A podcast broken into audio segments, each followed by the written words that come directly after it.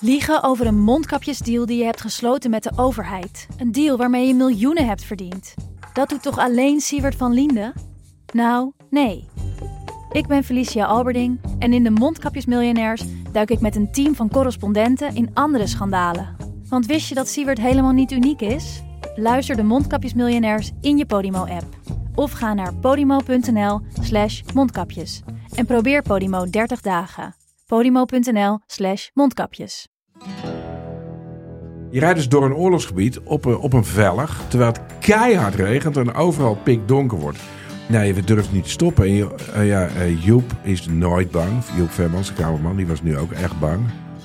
Via podimo.nl/gonzo luister je de eerste 30 dagen gratis naar Podimo. Podimo.nl/gonzo.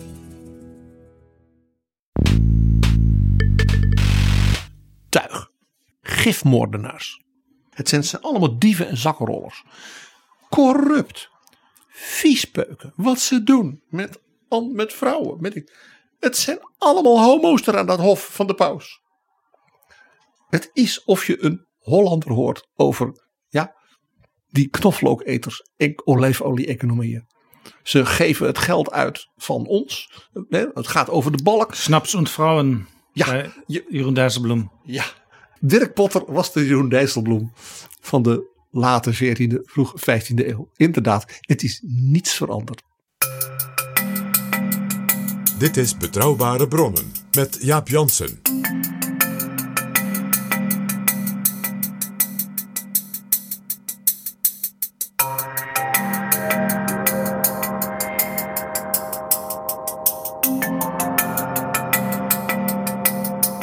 Hallo, welkom in Betrouwbare Bronnen, aflevering 100. 100, Jaap. PG, gefeliciteerd. En jij, wie had dit durven dromen? Ik mag je niet lijfelijk feliciteren. Maar we kunnen naar elkaar zwaaien. En we kunnen met onze theepot kunnen we klinken. En straks het glas heffen na de opname. Maar ik zeg het nog een keer, wie had dit durven dromen? Aflevering 100. Hartelijk gefeliciteerd. Gefeliciteerd. Jawel. En we hebben een gesproken brief. Ik zal hem even laten horen. Dit is echt geweldig goed, Fred. Moet je maar eens luisteren, zei mijn zoon Bart op half dwingende toon een jaar of 2 geleden. Ik downloadde Betrouwbare Bronnen en koos meteen voor abonneer, tot zijn grote tevredenheid. Het werd een blijvertje, een vriend, een nieuw gezelschap dat ik geen moment meer wilde missen. Even over geschiedenis. De geschiedenis herhaalt zich. Een cliché dat mij had moeten motiveren om de verhalen en jaartallen uit mijn schoolboeken te kennen en de jaartalreeksen te onthouden tot je de repetitie achter de rug had. Jaartallen zijn de kapstok, maar die kapstok die motiveerde me niet. Veel later vroeg ik me af, en daar zal Vrij Nederland en de Groene Amsterdammer aan bijgedragen hebben, hoe het kwam. Hoe iets werkte zoals het werkte. En dat het in een ander land niet werkte. Wat zijn die verschillen binnen Europa en binnen de wereld? Waar komt dat door en kan ik er iets aan doen? Ik ging boeken erover lezen. Het allerdunste was wel van David van Rijbroek Tegen verkiezingen. Dit om het type boek aan te geven dat ik ging lezen. Een ander boek dat ik met plezier las was Waarom sommige landen rijk zijn en anderen arm. Nu begrijp ik wat geschiedenis voor mij betekent. Het geeft me handvatten om naar de wereld te kijken. Te weten op welke stromingen in de samenleving je kunt bouwen en tegen welke ontwikkelingen je moet verzetten. Daarvoor moet je weten wat je met democratie kunt bereiken, wat je er niet mee kunt bereiken en waar je genoegen mee moet nemen. Dat je kunt weren en kunt stemmen, dat je mede de oorzaak kunt zijn voor een betere wereld. Daarvoor moet je kennis van de geschiedenis hebben en weten hoe dingen gaan en hoe ze zouden kunnen gaan. Het werd me overduidelijk door jullie podcast. Niet te snel oordelen. Kijk naar hoe ze daar gekomen zijn, zie hoe de verhoudingen gegroeid zijn en doorzie de propaganda. Dank voor jullie mooie colleges en gefeliciteerd met jullie 100ste podcast die allemaal op mijn iPhone zijn bewaard. Hartelijke groet en mijn felicitaties. Fred van de Biezen. Dankjewel, Fred van de Biezen. Dankjewel, Fred. Wat een prachtig verhaal. Jaap Jansen en Pieter Gerrit Kroeger duiken in de politieke geschiedenis. Ja, PG, zo'n 100ste keer, wat kun je dan toevoegen aan al die 99 afleveringen die we al gemaakt hebben? Nou ja, nog meer opera natuurlijk. En ik zat te denken, Jaap, we zitten op dit moment in de actualiteit midden in een nieuw debat over Europa. En ook over de plek van Nederland daarin en hoe de rest van Europa ook naar Nederland kijkt. Echt ook een typisch betrouwbare bronnen onderwerp. Nou ja, jij hebt vanaf het begin gezegd, betrouwbare bronnen, BB, staat voor Binnenhof en Brussel. Ja, Binnenhof, Buitenhof, Brussel. Ja. En ja, ook vanaf het allereerste begin hebben wij samen en historisch en in actualiteit en met bijzondere mensen, bijzondere denkers ook voortdurend over dat soort onderwerpen gepraat. Ik bedoel van, nou ja, dat Oergestein van Europa, Elmar Brok, 40 jaar ja, in de absolute top. Maar ook een Manfred Weber, een mevrouw Vestager, Margarethe Vestager, de spitsenkandidaten hebben we gehad. Spitsenkandidaat Bas Eickhoff van de Groenen ook. Maar ook Wopke Hoekstra gaat naar Berlijn voor een grote en belangrijke reden. En gaat in betrouwbare bronnen zeggen, dit is hoe ik mijn visie tot uitdrukking wil brengen. Caroline de Gruyter met haar analyses, ja, tot in het diepe Habsburg. Judith Varga, de rechterhand van Orbán, die met veel vuur haar visie op, zo kijk ik als Hongaarse politica naar Europa. Probeer ons een beetje te begrijpen. Nou, wat hebben we niet aan hele verschillende mensen en invalshoeken gehad. Ja, en ik dacht, als we dat nou eens in die 100ste aflevering, in het licht van de actualiteit van nu, die behoorlijk heftig is, nog eens een keer bij elkaar proberen te brengen en misschien zelfs nog een soort verdiepingsslag eraan te geven. Ja, en het is zelfs zo heftig in deze coronatijd dat sommigen zich afvragen of de Europese samenwerking dit wel overleeft. Die vragen komen dus opnieuw op tafel. Zoals we ze dat ook hebben gehad dik 10 jaar geleden rond de kredietcrisis. Hè, die ook uitmondde natuurlijk in een eurocrisis. En het is vaker geweest dat men zei, gaat Europa dit aankunnen? En vaak is het dan wel zo gegaan uiteindelijk dat uit die crisis is het zo gegaan dat die crisis een catharsis bleek, waaruit weer een heleboel vernieuwingen en acceleratie van Europa voortkwamen. En het grappige is, dat is een inzicht, dat is letterlijk zo oud als de Europese samenwerking zelf. Want het was Jean Monnet, de grote denker achter wat wij de Europese samenwerking en uiteindelijk de Europese Unie zijn gaan noemen, die altijd zei, Europa ontstaat door crisis. Dus het zou best wel eens kunnen dat dit nog een heel achteraf gezien straks later een bepalend moment zal zijn en zal worden. Dat zou zomaar kunnen. Maar het was wel een lastig beeld de afgelopen weken. Hè? Nederland leek eventjes helemaal alleen te staan in Europa. Ja, Nederland kreeg de volle laag. Want Wopke Hoekstra hield zo vast aan de regels die Nederland altijd benadrukt, dat het wel even leek, zeker vanuit de zuidelijke landen gezien, alsof hij helemaal geen compassie had met de extra grote problemen waar landen als Italië en Spanje mee geconfronteerd werden. Ja, en premier Rutte die naar de Europese top ging, die zei, nou, ik ga een mooi boek lezen, want nou ja, jullie babbelen maar er gebeurt, ik doe toch niks. Nee, dus dat Nederland trok vuur. En jij zegt ook, in zekere zin vertelde Wopke Hoekstra zijn collega's niks nieuws.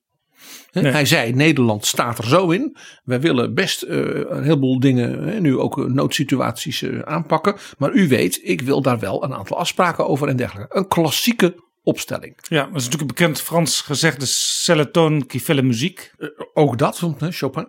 Dus de toonhoogte, dat was eigenlijk vooral het bezwaar tegen wat Nederland zei. En het werd natuurlijk ook benut door andere lidstaten om natuurlijk zeg maar, de discussie naar een hoger plan te tillen en de prijs op te drijven. Door te roepen, het is een schande, en we moeten solidair zijn en dergelijke. Het is ook een onderdeel natuurlijk van het politieke spel. Maar het gaf dus aan dat de discussie weer echt over de fundamenten gaat. En dat is wel misschien een interessant punt voor vandaag om dat nog eens even na te gaan.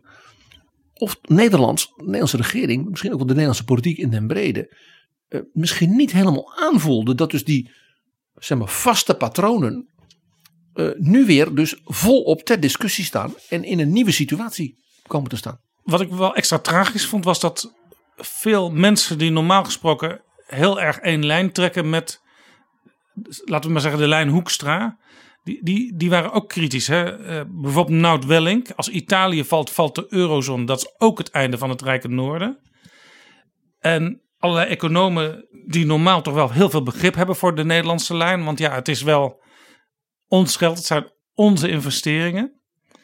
Die zeiden van ja, Nederland loopt nu wel erg hard van stapel de verkeerde kant uit. Nou, het meest interessante was dat Nederland dus niet hard van stapel liet. Nederland stond stil. Nederland bewoog niet. Maar juist daardoor leek het alsof wij totaal de andere kant uit gingen. Ja. Ik zeg wij, dat is altijd een beetje raar in dit soort discussies, maar de Nederlandse regering. Ik vond de opmerking van de Italiaanse voorzitter van het Europees Parlement, die was op een mooie manier vilijn. Want die zei van kijk, wij zullen in Europa elkaar moeten vasthouden. Ze moeten elkaar helpen, dat hebben we ook altijd gedaan. Dat moeten we dus nu ook weer doen. En het is natuurlijk ook gewoon in het belang van elke lidstaat. Hij zegt, want kijk, zit hij als dus een land als Spanje, als een land als Portugal, een land als Italië, kopje ondergaat. Ja, wie moet dan nog de machines en de tulpen van de andere lidstaten kopen? Die machines, nou dat sloeg natuurlijk denk ik wel op Duitsland. En die tulpen waarschijnlijk op een andere lidstaat. Ja. Maar is het een idee dat we eens even, een beetje passen toch bij deze podcast, vanuit het verleden en zelfs misschien wel verrassende dingen in een diep verleden gaan kijken waar komt nou die opstelling, zeg maar die mentaliteit van Nederland vandaan die dus nu weer zo ineens onder vuur lag als het ging om hoe je kijkt naar dus andere landen in Europa, andere culturen, hoe ze daar met jou omgaan, hoe ze in elkaar zitten en hoe je denkt dat je als Nederlander je daarover kunt uiten. Ja, want het is in jouw visie is het een soort Nederlands DNA wat zich hier laat zien. En wat een DNA is dat zich al eeuwenlang gevormd heeft. Ja, en dat is, ik noem het maar de dichotomie van de Nederlanders. Dus dat is een innerlijke tegenstrijdigheid in je opvatting, in je handelen. En dat is een merkwaardige combinatie van dol zijn op alles wat er in Europa kan en eurosceptisch. Aan de ene kant te zeggen, ja, we gaan met mensen in Europa en de hele wereld allemaal mooie dingen doen. En tegelijkertijd enorm roepen, maar je blijft van onze waarden en normen, onze soevereiniteit en onze zwarte Piet blijf je af. En dat is een heel opvallende innerlijke tegenstrijdigheid. En die is zo oud als de weg naar Rome. Letterlijk. Wist jij dat al in de late 14e eeuw, vroege 15e eeuw er in Nederland bij de top van de politiek merkbaar was een zeer krachtige argwaan tegen zeg maar, grote Europese apparaten en systemen.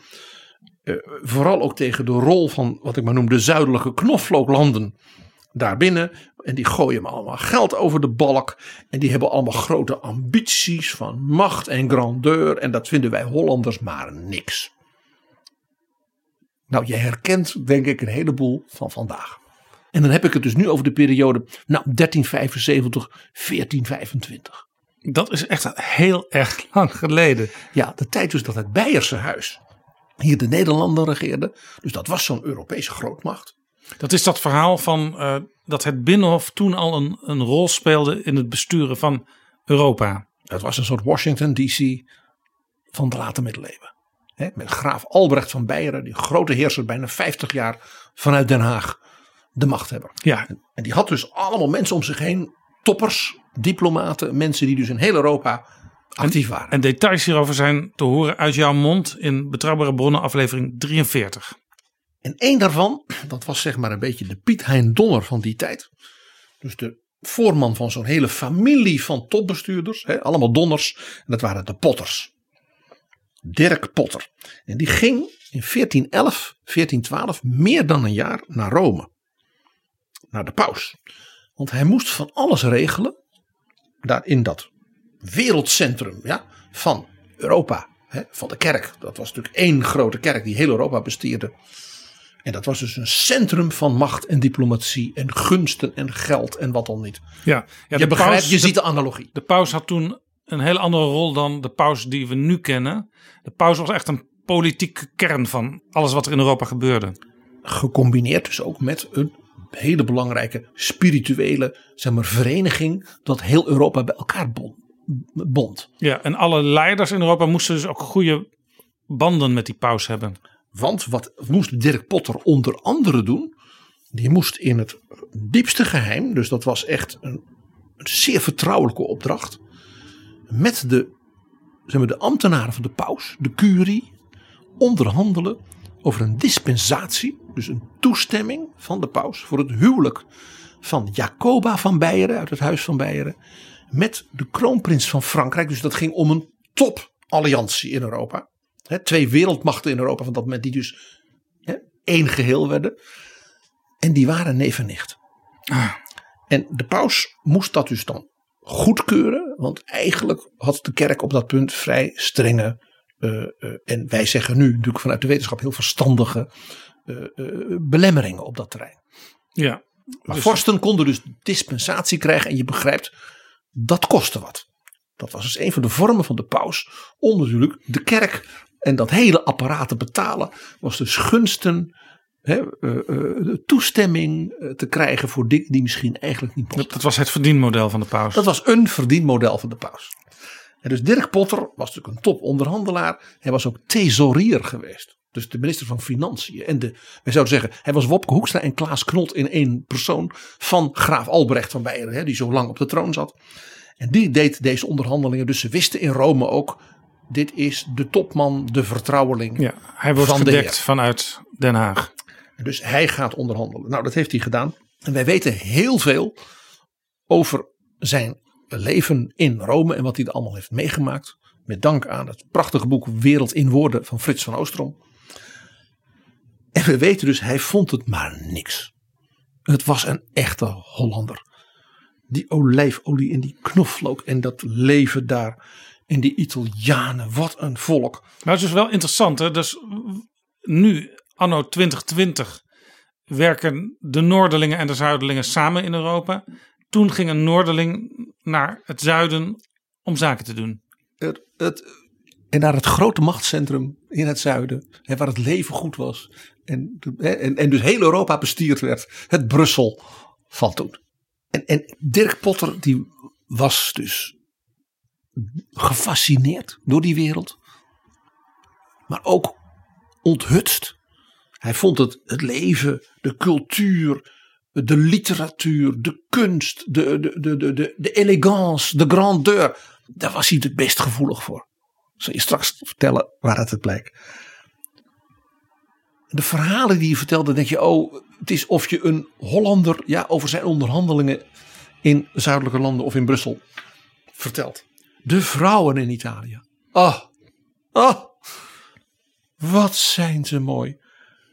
De esprit, de charme, die prachtige ogen. Ze zien er zo uit. Die prachtige kleding. Sophia Loren. Sexy. Geweldig vond hij ze. De Italiaanse mannen.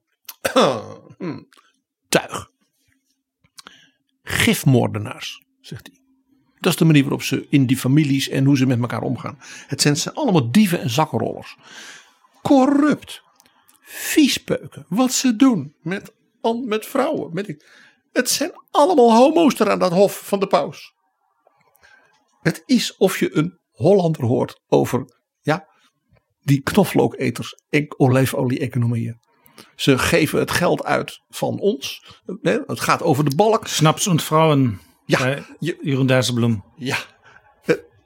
Dirk Potter was de Jeroen Dijsselbloem van de late 14e, vroeg 15e eeuw. Inderdaad, het is niets veranderd.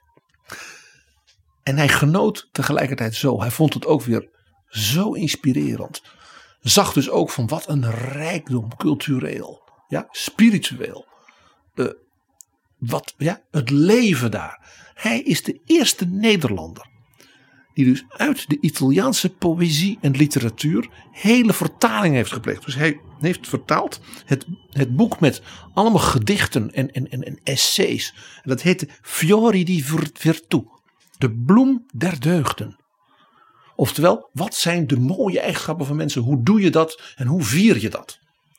Dus die kant vond hij blijkbaar zo mooi dat hij dat helemaal is gaan vertalen in het Middel-Nederlands. Er was dus nooit eerder een boek uit de Italiaanse, zeg maar, poëzie en literatuur vertaald in dat taal van de Nederlanders. En hij heeft nog een boek geschreven aan de hand van Italiaanse gedichten. Der minnenloop.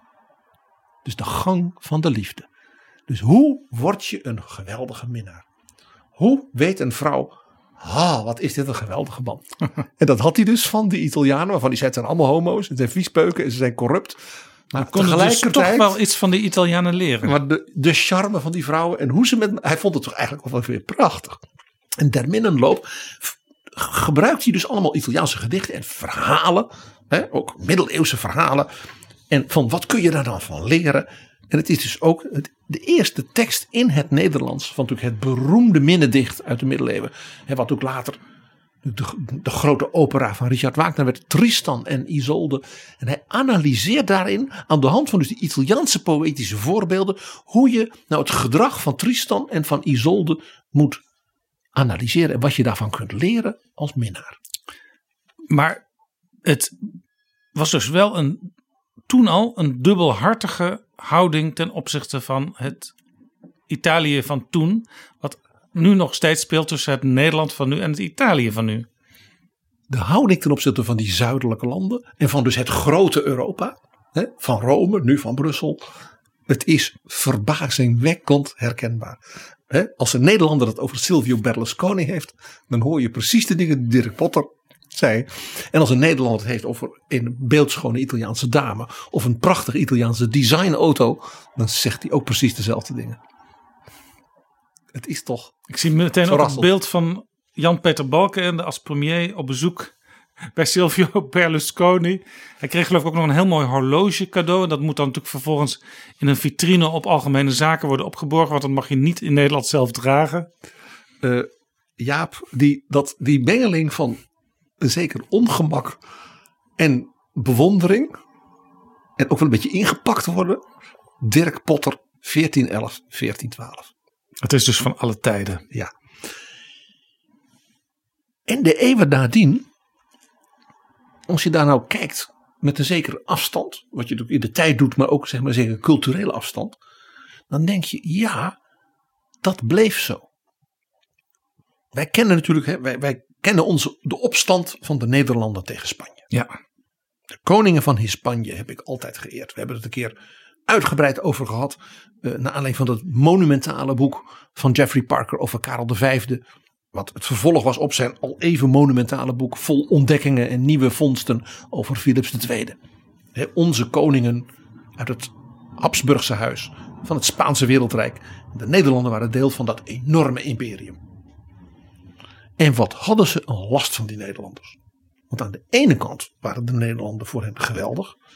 Ze waren rijk, ze waren ondernemend. Het was natuurlijk een enorm handelsgebied. Het was industrie, zouden wij nu zeggen. Ja, dus de Nederlanders hielpen de rest van Europa ook daarmee de wereld te veroveren. Spanje had dus heel veel, ja, de vorsten ook, aan dus de inkomsten uit de Nederlanden. Ze zetten natuurlijk niet voor niks hun meest briljante tante of zus als landvoogdes. Ja, in Mechelen en in Brussel, toen al.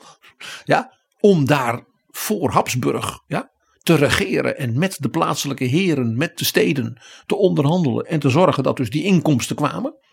En ook die belangrijke diplomatieke positie van de Nederlanden tussen Frankrijk, het Duitse Rijk en Engeland, dat was voor Spanje dus een essentieel iets. Maar wat hadden ze er dan last van? Want die Spaanse koningen, en vooral Philips II, die zei: ik wil dat rijk, dat global empire wat hij had, dat wil ik wel kunnen sturen. Dus dat moet je moderniseren volgens de nieuwste inzichten. En die zei: we gaan dus de hele economie en de staatsfinanciën van de Nederlanden gaan we dus uniformiseren, zodat iedereen weet waar hij aan toe is. En ik ook. Dus niet alle typische Nederlandse dingetjes handhaven waar de Nederlanders zo aan hechten. En dat ging dus helemaal niet goed. Want ze wilden hun oude rechten en hun handelsprivileges en het marktrecht. En dat gold voor de edelen, dat gold voor de steden, dat gold voor de abdijen. Ze hadden allemaal een dingetje. Nee, daar heb ik recht op. Nee, dat is altijd zo geweest. Nee, we hebben hier een tol en die is van ons. En dan mag de koning niet aankomen. Die mag je niet vervangen door iets simpelers. Nee, we hebben een monopolie op eieren in Woerden. En daar moet de koning van afblijven. Ze werden er gek van. Het staat wel heel erg ver af dan van zeg maar, de interne markt zoals we die nu kennen in de Europese Unie. Waar de Nederlanders altijd een enorme sterke advocaat van pretenderen te zijn. Rutte zegt ook altijd, interne markt is nog lang niet af. Er moet nog heel veel gebeuren. Precies. En toen dus de koning van Spanje als een soort uberjonker, ja, een mega Ursula, ja, dat in die Nederlanden wilde doorvoeren. Alleen maar gezeik en gedoe en gedit en gedat. En uiteindelijk een opstand en alles wat daarbij hoorde. Dus dat typisch Nederlandse particularisme. Dat zeggen nee, dit willen we niet. We willen onze eigen dingen. En zo'n Spaanse koning die daar vanuit het Escoriaal dat hele wereldrijk bestuurt. Ja, dat moeten wij zeker betalen. Ja, geen cent naar het Escoriaal. Hoor je bijna iemand roepen. Ja, terwijl misschien het wat vereenvoudigen van de regelgeving in het land Nederland zelf ook wel extra geld, extra inkomsten kon opleveren. De koning probeerde voortdurend duidelijk te maken. Met adviezen van als we dit doen, dan gaat dat dus het handelsverkeer, de economische bloei. Multiplier. En die steden. En ja, jullie worden alleen maar rijker. En dat is fijn, want dan kan ik door een simpeler en helderder belastingsysteem. En dan hoef ik minder te heffen. En dan krijg ik meer. En dat is goed, want dan kan ik de Turken verslaan. Ja. Want die belegeren Wenen voor de zoveelste keer. Kijk, die Spaanse koning die dacht in termen van global empire. Peru, de Filipijnen, de Balkan, Constantinopel, de vloot samen met de Venetië op de Middellandse Zee. En, de marktrechthouders in Woerden, die zeiden ja, het is allemaal best, maar... ja. Nederland had het dus wel met zichzelf getroffen. Daar komt het op neer. Ook. En die privileges, onze rechten, die zijn van ons en daar blijf je vanaf. Totdat het ons beter uitkomt en dan ineens. Maar dat duurt even voordat de Nederlanders dat precies doorhebben. Ja, en ze willen het vooral niet van bovenaf. Vanuit Rome, het Escoriaal of Brussel opgelegd. En ook nooit toegeven dat misschien anderen het wel eerder bij het rechte eind hadden. Laat staan dat. We kregen natuurlijk na die opstand tegen Spanje. Kwam de Republiek. Dat was natuurlijk al iets heel aparts. Dat was in Europa een uitzondering. Ja, je had de Zwitserse federatie. Maar ja, dat was een hele losse federatie van kleine Alpen-dingetjes. Je had natuurlijk steden als Venetië, Genua. Ja. Je had een stad als Hamburg. Dat was in feite ook een soort republiek. Maar dat was het wel ongeveer. Dus het was iets heel uitzonderlijks. En die republiek, die begon toen zeg maar, de enorme macht die ze in wat wij de Gouden Eeuw hadden, wat begon te vervallen. Dus eind Gouden Eeuw en daarna de 18e eeuw. Een politiek die ook tot de dag van vandaag doorklinkt. En die eigenlijk aansluit met wat we hiervoor al zeiden. En dat is een politiek die van Europese neutraliteit. Dat was van ja, andere machten die hebben allemaal spellen en die voeren oorlog tegen elkaar. En Lodewijk XIV en de Duitse keizer en Oostenrijk en de Engelsen nat. En wij zitten daartussen en wij willen er vooral ons niet te veel mee bemoeien. Dus wij zijn neutraal. Ja, Nederland wilde dus ook geen grote krijgsmacht. Want als je geen pretenties hebt en als je met iedereen samenwerkt, ja, dan hoef je ook niks te vrezen. Dat was ook een beetje het idee. Er was dus ook geen, zeg maar, territoriale ambitie. Het was niet van, we gaan eens kijken op dat toch vervallende Oostenrijk. Kunnen we dat België niet veroveren? Nee hoor. Nee, we willen voorkomen dat Frankrijk het verovert. Dus Nederland was een bondgenoot van Oostenrijk. Ja, terwijl je zou denken, ja, dat zijn toch Habsburgers. Die hebben dat België nog. Ja, nee, maar we willen niet dat Frankrijk zich daarmee mee gaat bemoeien. We hebben één keer in die twee eeuwen het rampjaar gehad. 1672. En waarom was dat? Toen was dus de politiek mislukt van die neutraliteit. Toen had Nederland het zo verknoeid dat het had en Engeland met zijn vloot en Frankrijk met zijn enorme leger, Lodewijk XIV, en de bisschoppen van Münster en Keulen met hun rijke landerijen, hun grote legers aan onze oostgrens, die allemaal Nederland gingen pakken. Verdeel en heers werkte niet. Juist.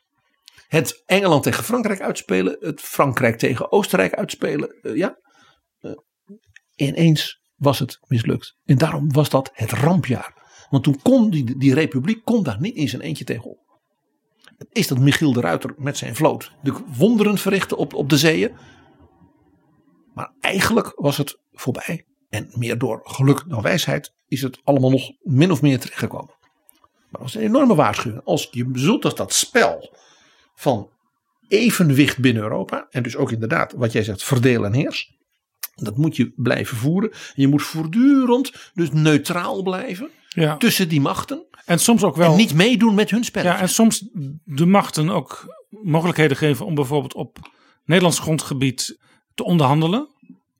Of mensen voor wie de grond onder de voeten te heet werd in bijvoorbeeld Frankrijk een wijkplaats in Amsterdam bieden. Ja, precies. Descartes. De Joden, de Hugenoten, Elsevier. Waardoor toch heel veel landen en regimes toch ook weer een soort waardering voor Nederland hadden van, als er iets misgaat kunnen we altijd nog even kijken of we via Nederland iets kunnen bereiken. Nee, het was die plek van, zeg maar, waar het neutraal was. Wat bovendien dus een republiek was. Dus het was niet een vorst die daar als het ware een soort absolute monarch was. Dat maakte het dus voor die andere landen doenlijk om dan daar te onderhandelen voor bijvoorbeeld een wapenstilstand of een vrede. En vandaar dus die lange reeks, de vrede van Rijswijk, de vrede van Nijmegen en natuurlijk 1713 de belangrijke vrede van Utrecht. Die in feite het einde maakte aan wat je zou kunnen zeggen de godsdienstoorlogen in Europa. En dat dus ook als het ware het Europese evenwicht weer herstelde. Waardoor Lodewijk XIV, die kort daarna ook overleed, dus moest toezien dat zijn enorme ambitie om Frankrijk het dominante land te maken net niet was gelukt. Ja. Maar Nederland speelde dus wel een bijzondere rol in Europa toen. Ja, maar dus altijd als een land dat zich erbuiten hield. Op één ding na natuurlijk. Dat was heel belangrijk voor Nederland. Vanaf het allervroegste begin in de republiek. Mare liberum. De vrijheid der zee. Want bij die neutraliteit en bij dat streven naar niet meedoen met de spelletjes van de andere machten hoort natuurlijk ook, op zee moet iedereen vrij kunnen handelen en moet je elkaar dus niet beroven. Geen piraterij, vrije handel, want daar wordt iedereen beter van. En vooral de Hollanders natuurlijk. Want Nederland had natuurlijk een wij noemen dat koloniaal imperium, maar dat waren allemaal handels. Vestigingen. Er waren factorijen, heette dat. Het woord factory, fabriek, komt daarvan. Dat was in de hele wereld kleine plekjes. Pas laat in de 19e eeuw werd dat ook echt een imperium, waarbij dus zeg maar heel Indonesië werd ingenomen. Dat imperium van Nederland was dus heel anders dan bijvoorbeeld dat van Spanje. Dat bestond uit een echt global empire van, heel Peru, Mexico, dat hele Zuid-Amerika. Ja, volkomen ingekleurde wereldkaartdelen, zeg maar. Terwijl Nederland had stipjes aan kusten. Stipjes. Nederlands vlag aan verre kust. Ja. Dus Deshima, een eilandje in de haven van Nagasaki. Maar wel het monopolie op alle handel met Japan. Ja. Een paar haventjes aan Ceylon en bij Surat, wat nu bij Bombay is. Maar daardoor kon je dus wel rechtstreeks handel drijven met de groot Mogul, de keizer van India. En ondertussen in de loop van eeuwen het internationaal recht bevorderen. Staat zelfs in onze grondwet tegenwoordig. Bevordering van de internationale rechtsorde. En dat komt daarvan. Dat Nederland zichzelf beschouwt als de hoeder van het internationaal recht. Den Haag, stad van vrede en recht, komt direct uit, dus wat ik maar noem dat Europees neutralisme van dus de 17e, 18e eeuw. En er was nog iets. Uit dat neutralisme, uit dat idee, hier kun je als het ware een soort vreedzame samenleving hebben, die dus kijkt naar de hele wereld. Wij zijn niet van de nationale hebberigheid van een koning, en Louis XIV en Frederik de Groot en Maria Theresia. Dat leidde tot een, ook door het Calvinisme, tot een soort religieus idealisme. Dat Nederland als het ware een soort vredesboodschap voor de wereld was. Het was natuurlijk ook een republiek, hè? Het beschouwde zich dus ook als de opvolger van het oude Israël. Het volk van God. Dat niet door een koning werd geregeerd, maar door de wet van Mozes. Ah. En Nederland had dus wat de Amerikanen zo mooi noemen, exceptionalisme. Wij waren de uitzondering tussen de wereldmachten. Wij hadden een vredesboodschap. Wij waren van Mare Liberum, de Vrije Zee, Hugo de Groot, internationaal recht. Wij waren dus ook liever Turks dan paaps. We hadden dus ook een missie voor de wereld daarin. Ja. Holland first, zou je bijna zeggen. En dit hele idee van Amerika als de nieuwe wereld. Ook het nieuwe Israël, het nieuwe Jeruzalem. Waar komt dat vandaan? Je raadt het al, hè? Van de protestanten uit de Nederlanden. De Pilgrimvaders. Het woord pelgrimvaders. Zij beschouwden zich dus als pelgrims naar het nieuwe Jeruzalem. En wanneer was dat? Het is precies dit jaar 400 jaar geleden. 1620. Toen kwamen deze gelovige protestanten, Calvinisten, die vluchtten uit Engeland. Kwamen in Leiden terecht, in andere Nederlandse steden. En hebben toen gezegd, wij gaan met elkaar als groep een nieuwe wereld starten. In wat wij dus nu noemen Noord-Amerika. En wij gaan daar een soort godvruchtig, ideale samenleving maken. Zoals God die wilde. Uit het Oude Testament, dus dat was bijna Joods. De wetten van Mozes, koning David. Een ideale, godvruchtige samenleving in die nieuwe wereld. Daar kunnen we helemaal overnieuw beginnen. En dat hele idee van dat Amerika dus iets nieuws is in de wereld. Liberty, freedom, democracy. Dat komt van de Pilgrimvaders. En jij kent dat, Jaap, en ik denk ook wel vele van onze luisteraars. Ook hoe de Amerikanen, bijvoorbeeld een man als Ronald Reagan, die gebruikte er altijd een woord voor Amerika was a shining city on a hill. Ja, dat zat in alle belangrijke filmpjes bij verkiezingen van Ronald Reagan. Amerika moet weer a shining city on the hill worden. Iets waar een schitterende stad op een heuvel waar je dus naartoe kunt. Waar gans de wereld naar opkijkt. Het Nieuw Jeruzalem. En weet je waar dat vandaan komt? Dat komt, je raadt het al, van diezelfde Pilgrimvaders. Want een stralende stad op een heuvel komt uit de bergreden van Jezus in het evangelie van Mattheüs. En iedere gelovige protestant kent die ongeveer uit zijn hoofd. En elke Nederlander kent hem ook. Want een hele bekende Nederlandse uitdrukking. Een stad op een heuvel kun je niet verbergen, zegt Jezus. Want die staat daar, die zie je. En dan zegt hij, zoals een mens ook zijn lamp niet onder de korenmaat zet. En dat is een uitdrukking die in het Nederlands is gekomen door de Statenbijbel. Je zet je lamp niet onder de korenmaat. Ah ja. Je verbergt niet wat jij de wereld wilt laten zien. Ja. En de oprichter van de staat Massachusetts, dus een van die Pilgrimvaders, John Winthrop, zei in een beroemde toespraak tot het volk van de Pilgrimvaders in 1630. Ga nu voorlezen. The Lord makes it like this for New England. For we must consider that we shall be as a city upon a hill. The eyes of all people are upon us. Dus wat wij hier bouwen, dat nieuwe land, moet zijn als een stad op een heuvel. En de ogen van de hele wereld zijn op ons gericht. Ja. Ook het idee van je moet woekeren met je talenten. Je moet dus het allerbeste geven aan de wereld. En een ideaal, een nieuw soort ideaal voor de wereld. En ik zei al, Ronald Reagan was iemand die dat met die bijna snik in zijn stem, zoals hij dat altijd zo prachtig kon. Het is dus geen toeval dat zijn allerlaatste toespraak die hij hield tot het volk van Amerika.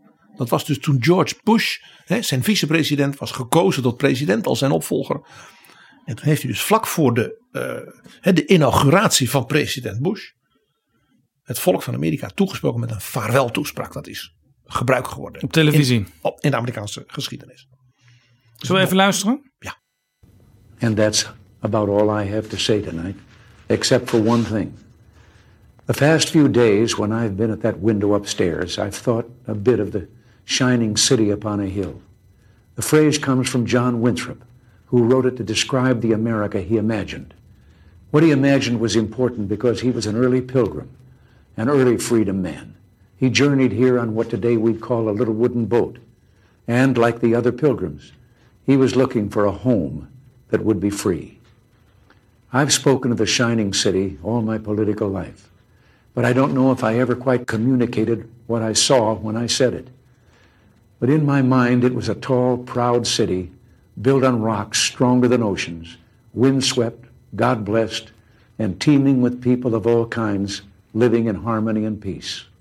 A city with free ports that hummed with commerce and creativity. And if there had to be city walls, the walls had doors, and the doors were open to anyone with the will and the heart to get here. That's how I saw it and see it still. And how stands the city on this winter night? More prosperous, more secure, and happier than it was 8 years ago. But more than that, after 200 years, 2 centuries, she still stands strong and true on the granite ridge, and her glow is held steady no matter what storm. And she's still a beacon, still a magnet for all who must have freedom, for all the pilgrims from all the lost places who are hurtling through the darkness toward home. Je hoorde het, Jaap. I've spoken of the shining city all my political life. In my mind it was a tall, proud city built upon rocks stronger than oceans. That's how I see it and see it still. Het was dus zijn meest intense, zeg maar, politieke droom, visioen van Amerika. En dat komt dus uit die republiek van ons in de 17e, 18e eeuw.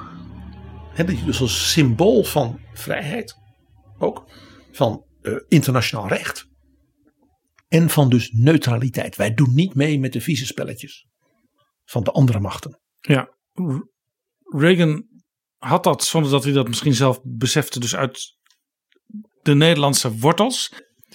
Je begrijpt dat als je dus als republiek je zo in Europa positioneert, dat niet iedereen in Europa daar meteen van bewondering overliep. Want men had zo zijn ervaringen met die Hollanders. Niet alleen natuurlijk in de handel, maar ook op de koloniale vaart en die Nederlandse vloot.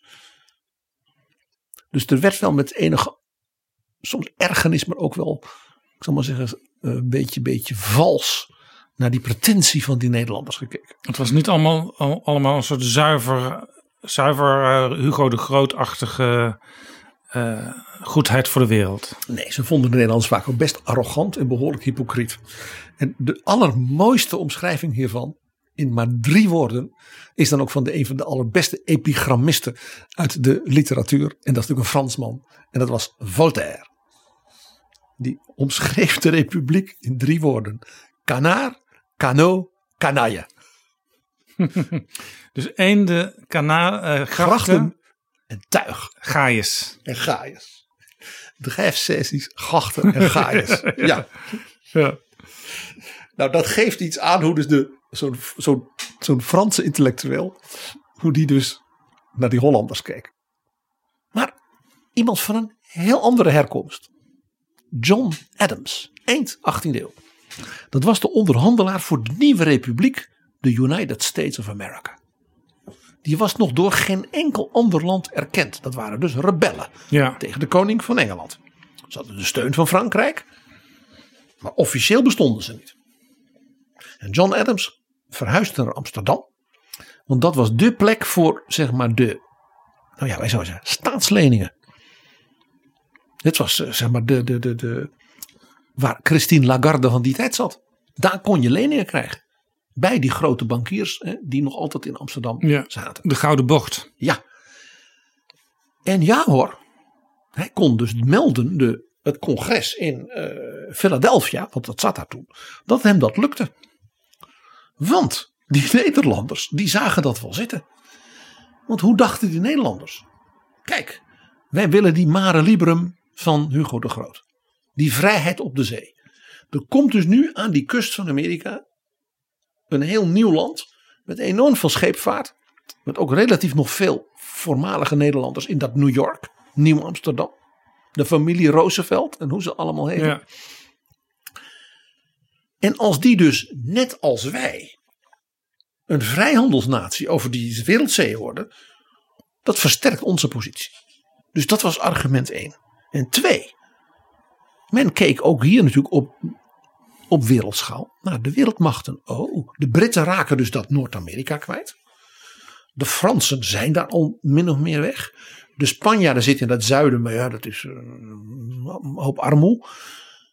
Maar dan komt er dus een nieuw land. Dus dat machtsevenwicht en wordt beter. Wij Nederlanders kunnen eraan bijdragen dat dat een baken van licht wordt. Zo is dat.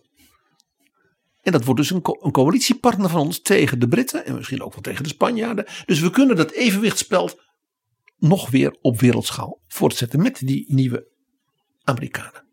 Dus John Adams die kreeg voor elkaar dat er leningen kwamen, dat er hulp kwam.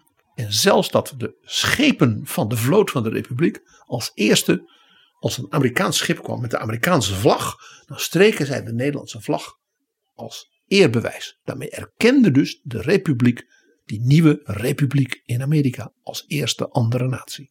Daarom dat Nederland ook altijd bij Amerikanen met dus een historisch verhaal our first ally and friend wordt genoemd. Ja. Tegenwoordig zou je dat landingsrechten noemen. Nederland kreeg als eerste landingsrechten. Of Amerika kreeg als eerste landingsrechten in Nederland. Ja, maar John Adams maakte nog een andere kant van Nederland mee. Die wij ook tot de dag van vandaag kennen. John Adams had zijn 2 zonen meegenomen als assistent. Die ene was nog eigenlijk nog een scholier, maar dat was meer voor, in huis een beetje te helpen met zijn pa. Maar de oudste was al 14, 15, John Quincy. Ah ja. En dat was een briljante jongen. John Quincy Adams. John Adams werd president. De tweede van Amerika. En John Quincy werd daarna president. Ja. Het enige andere uniek vader en zoon stel naast de Bushes. John Quincy was toen al dus een buitengewoon slimme jongen. En was ook de notulist, secretaris en brievenschrijver voor zijn vader. Dat kon hij al. En zat in Amsterdam dus op school. Want zijn vader zei, je moet wel leren. Dus die werd naar het gymnasium van Amsterdam gestuurd. En dat is zo'n geweldig verhaal, Jaap. Zo Nederlands. John Quincy vond dat gymnasium in Amsterdam saai. Ouderwets. Leraren die geen vragen toestonden. Je werd geslagen. En de boekjes, die had hij in Boston allemaal al gehad. Thuis. Dus John Quincy ging klagen. Ik word niet genoeg uitgedaagd, zou een student van u zeggen. Het is allemaal te schools. Ik wil meer zelf dingen kunnen doen. Het is allemaal van alle tijden. De rector van het gymnasium was buitengewoon beledigd. Dus John Adams denkt, ik ben vader van die jongen. Ik betaal collegegeld. Dus ik stuur een brief aan het schoolbestuur. Ik vind dat mijn zoon best een punt heeft. Ik zie dat huiswerkje, dat is allemaal. En dat collegegeld was toen ook veel steviger dan tegenwoordig. Hè? Dat, gewoon als je rijk was, dan kon je zoon studeren. Voor de rijken. Dus John Adams heeft een brief voor poten geschreven aan het schoolbestuur. Van ik vind dat mijn zoon eigenlijk wel gelijk heeft. En het is ook een eigenwijze jongen en hij is 15 en het is geen Hollander. Maar nou, ze hebben dus John Quincy van school getrapt. Want die vader is nog brutaler dan die jongen. Wie denken ze wel dat ze zijn, die buitenlanders? Dus in plaats dat ze blij zijn dat ze hier naar school mogen. En nog een grote mond ook. Die allochtoon. En hoe is toen het onderwijs voortgegaan voor John Quincy? John Adams heeft gezegd, nou jongen, ga maar met me mee volgende week. Ik ga nog naar een andere bank in Leiden. En toen hebben ze gepraat met de universiteit. En die zei, hoeveel kan u betalen? Nou, zei, nou dat collegegeld. Hij kan hier wel. Hij is 15. Ja, maar hij is slim genoeg. En hij loopt voor ten opzichte van de andere scholieren in Amsterdam. Dat hebben we dus kunnen vaststellen. Dus hij kan hier alvast gewoon gaan studeren. Dus John Quincy Adams was met zijn 15e, 16e student in Leiden.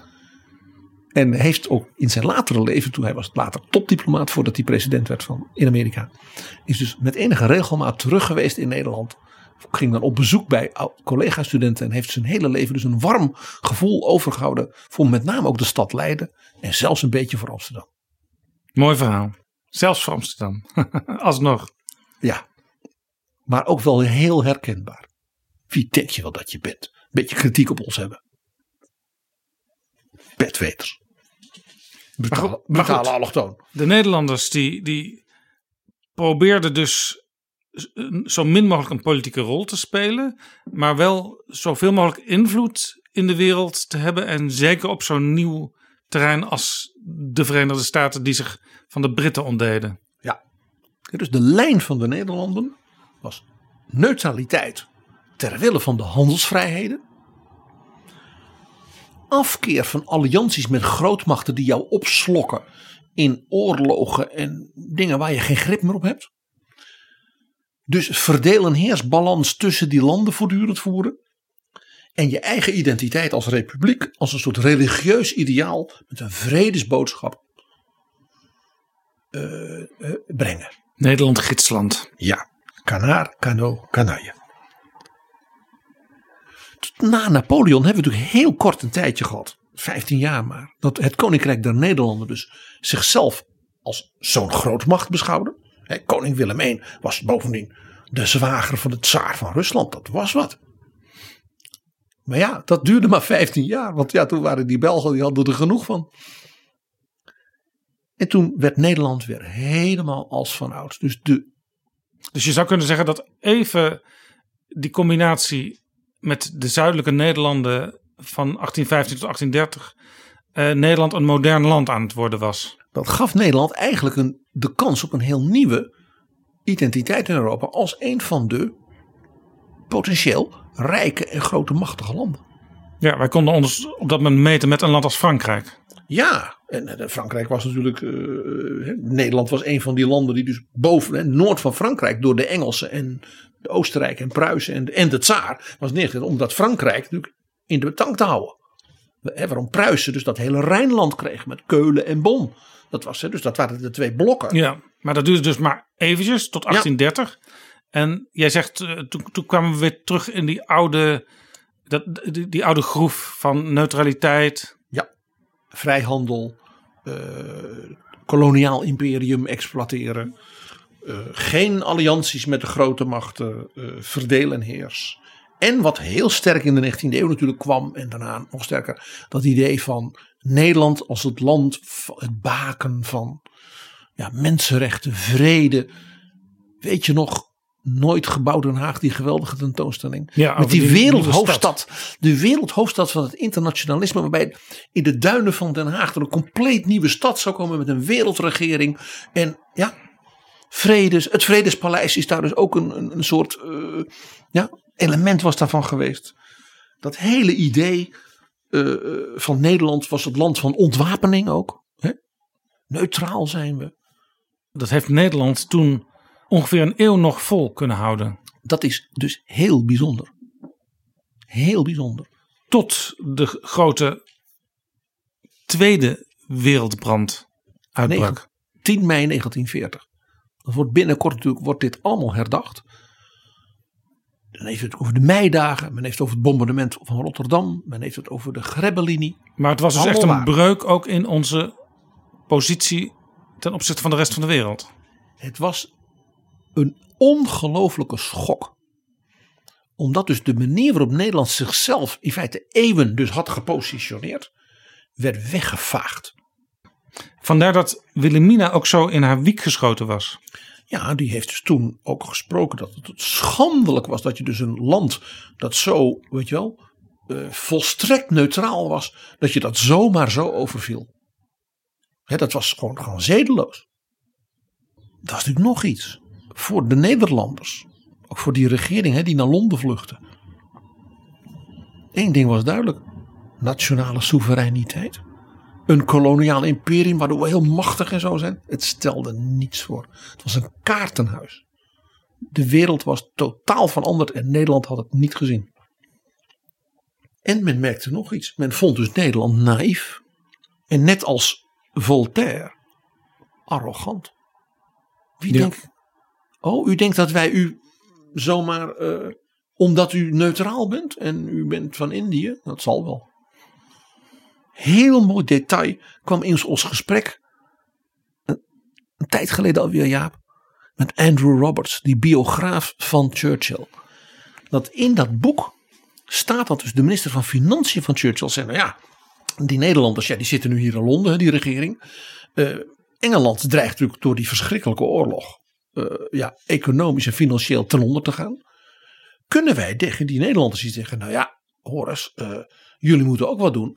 Kunnen we de vermogensverhoudingen in Royal Dutch Shell niet zo aanpassen dat het dan dus voortaan zeg maar 60% Brits is en 40% Nederlands in plaats van andersom. Want dan hebben wij, dan kunnen wij daarop lenen bij de Amerikanen voor wapens. Ja. Dat gaf dus aan dat ze zeiden van dat Nederland wegtikken.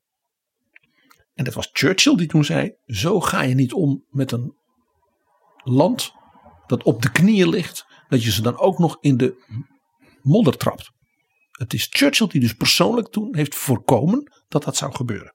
Maar het gaf dus aan hoe men dus ook in de Britse regeringskringen naar dat Nederland keek. Zo van, nou ja, die kunnen we gewoon even, hop.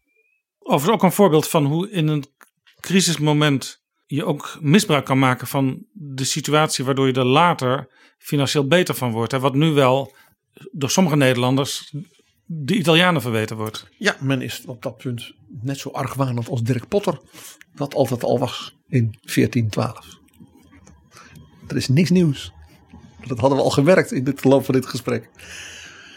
Je begrijpt dat die ongelofelijke schok voor zeg maar, wat de Duitsers noemen zelfverständnis. Hoe je jezelf ziet als land.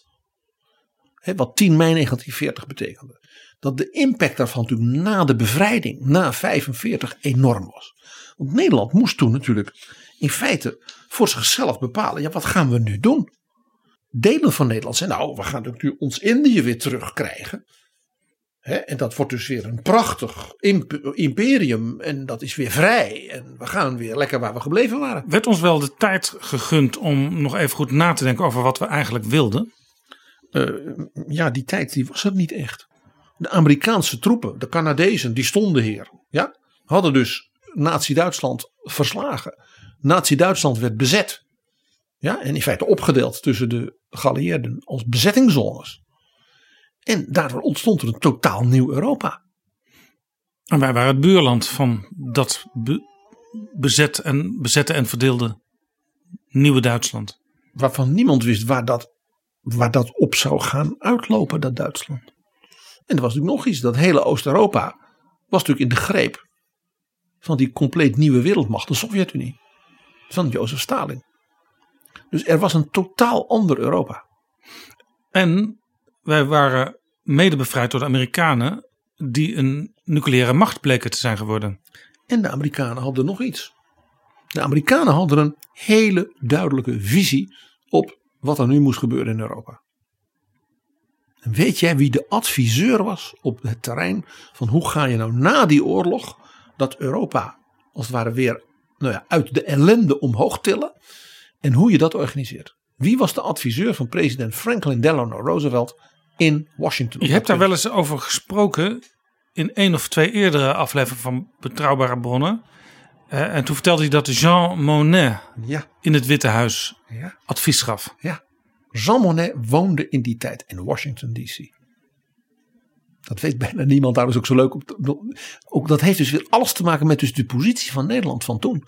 Want ja, de Amerikanen zeiden dus, ja, die pro-democratie en vrijheidlanden die nu zijn bevrijd van het nationaal socialisme, die moeten nu met elkaar, en dat willen wij als Amerikanen best steunen, maar dan moet je wel ook samen doen. Jullie worden geen kolonie van Amerika. Jullie zullen jezelf moeten wederopbouwen.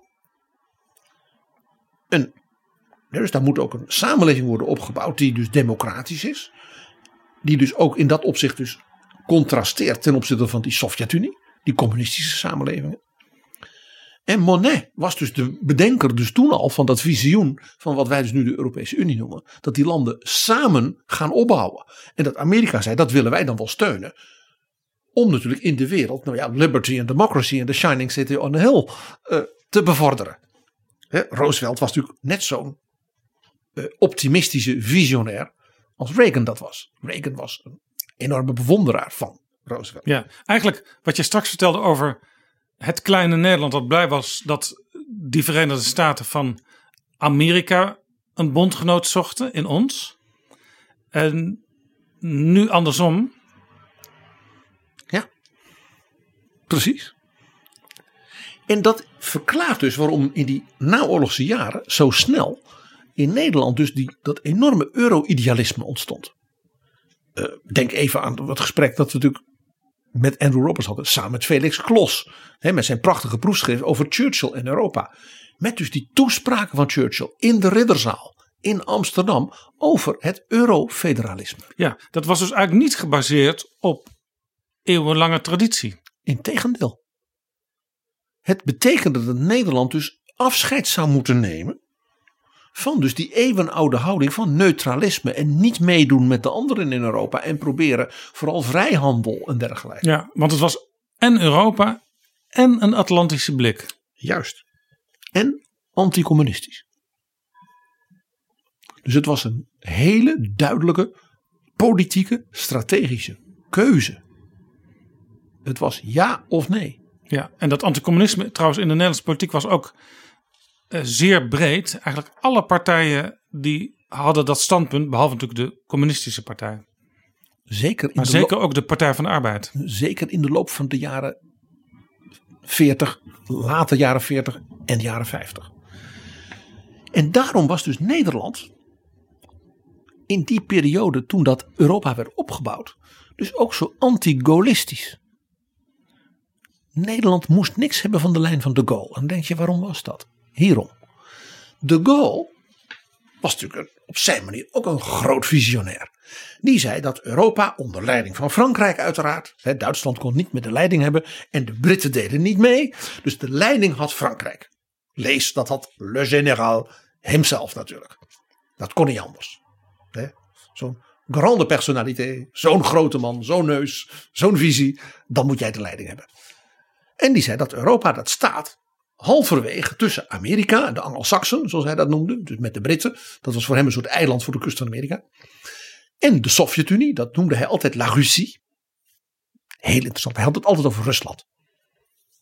Hij zei dat zijn gewoon de tsaren met hun koloniën van vroeger. En daartussen staan wij. En wij kunnen dus ook in de rest van de wereld. Vandaar zijn Afrika-politiek, zijn Azië-politiek. Hij erkende communistisch China. Hij werkte graag samen met Nehru in India. Dus de tiers monde. Hij zei, die landen kijken naar ons, naar Europa. En Europa staat dus tussen die twee in. Dus dat was eigenlijk het oude Nederlandse neutralisme. Ja, met wel wat meer politieke potentie. Maar grandeur, natuurlijk. En een eigen atoombom. Ruimteraket. Maar in feite, zoals Nederland keek, hoe kunnen wij precies het midden houden tussen al die wereldmachten en daar optimaal van profiteren? Zo keek de Gaulle na de bezetting, na de Tweede Wereldoorlog, naar zijn positie in Europa en in de wereld. Precies. De Gaulle was een groot strateeg. Je weet, hij heeft zowel tegen president Johnson als tegen president Nixon gezegd. Weet u wat u moet doen in Vietnam? U moet gewoon afkondigen dat u gewonnen heeft en zich terugtrekken. Zo doe je dat. Zo hebben wij het in Afrika ook gedaan. Ja. Nou. Dus de anti-Europese stromingen. Want die waren er ook. In Nederland in die tijd. Die waren dus in zekere zin gaullistisch. Die wilden een soort Europees Nederlands nationalisme tussen de wereldmachten in en daar verdeel en heers. En welke politieke stromingen in Nederland moet ik dan denken? Nou, die kwamen zowel in Nederland als in de rest van Europa zowel op de linkerzijde voor. Denk aan ook nu nog de linkerzijde bij Corbyn, bij de SP, bij Die Linke.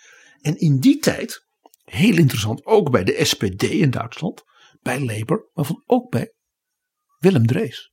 Willem Drees was geen groot Europeaan. Die was zeer sceptisch tegen de vorming van Europa. Hij noemde het ook l'Europe Vaticaan.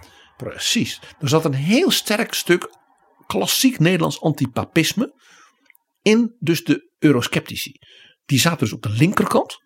Bij de pacifisten, bij de communisten, ook bij dus de sociaaldemocraten. En natuurlijk ook bij de mensen die zeiden: wij moeten ons oude koloniale rijk. Het comité van Rijkseenheid, dat bestond echt. Die zeiden: ja, wij moeten niet dat Roomse Europa. Met dat subsidiariteitsbeginsel van dat Vaticaan. Wij moeten het klassieke Holland moet weer terug. Dus vandaar dat het ook logisch was dat de Katholieke Volkspartij juist een enorme aanhanger van dat nieuwe Europa was. Ja. De confessionelen en de liberalen. Die behoorden dus tot de grote bevorderaars van de Europese samenwerking. En een belangrijk deel van de sociaaldemocratie. Maar binnen de sociaaldemocratie was men dus eigenlijk zeer verdeeld. Ook binnen Europa. Maar ja, als je ook kijkt naar wie natuurlijk de grote bedenkers en promotoren van die Europese samenwerking waren. Robert Schuman, Konrad Adenauer, Alcide de Gasperi, de oude ijskens in allemaal katholieke, christendemocratische politici. Ik kan het ook niet helpen. Dus de linkerkant, en vooral dus de, zeg maar, de klassieke linkerkant, de oude, de communisten en socialisten en de, zeg maar, pro-koloniale imperia op de rechterkant. Wat je natuurlijk nog altijd ziet bijvoorbeeld in een man als Jean-Marie Le Pen. Wat je ook ziet bij de Tories. Ja? Die waren dus in feite gaullistisch en daarmee dus anti-Europees.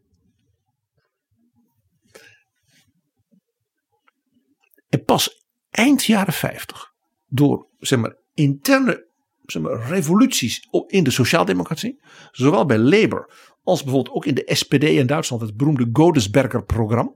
Dus in Bad Godesberg bij Bonn kwam, zeg maar, het partijbestuur, de partijraad van de SPD bijeen. En toen hebben ze gezegd: wij gaan stoppen met, zeg maar, de ouderwetse socialistische insteek van Duits nationalisme. Want dat was toen nog.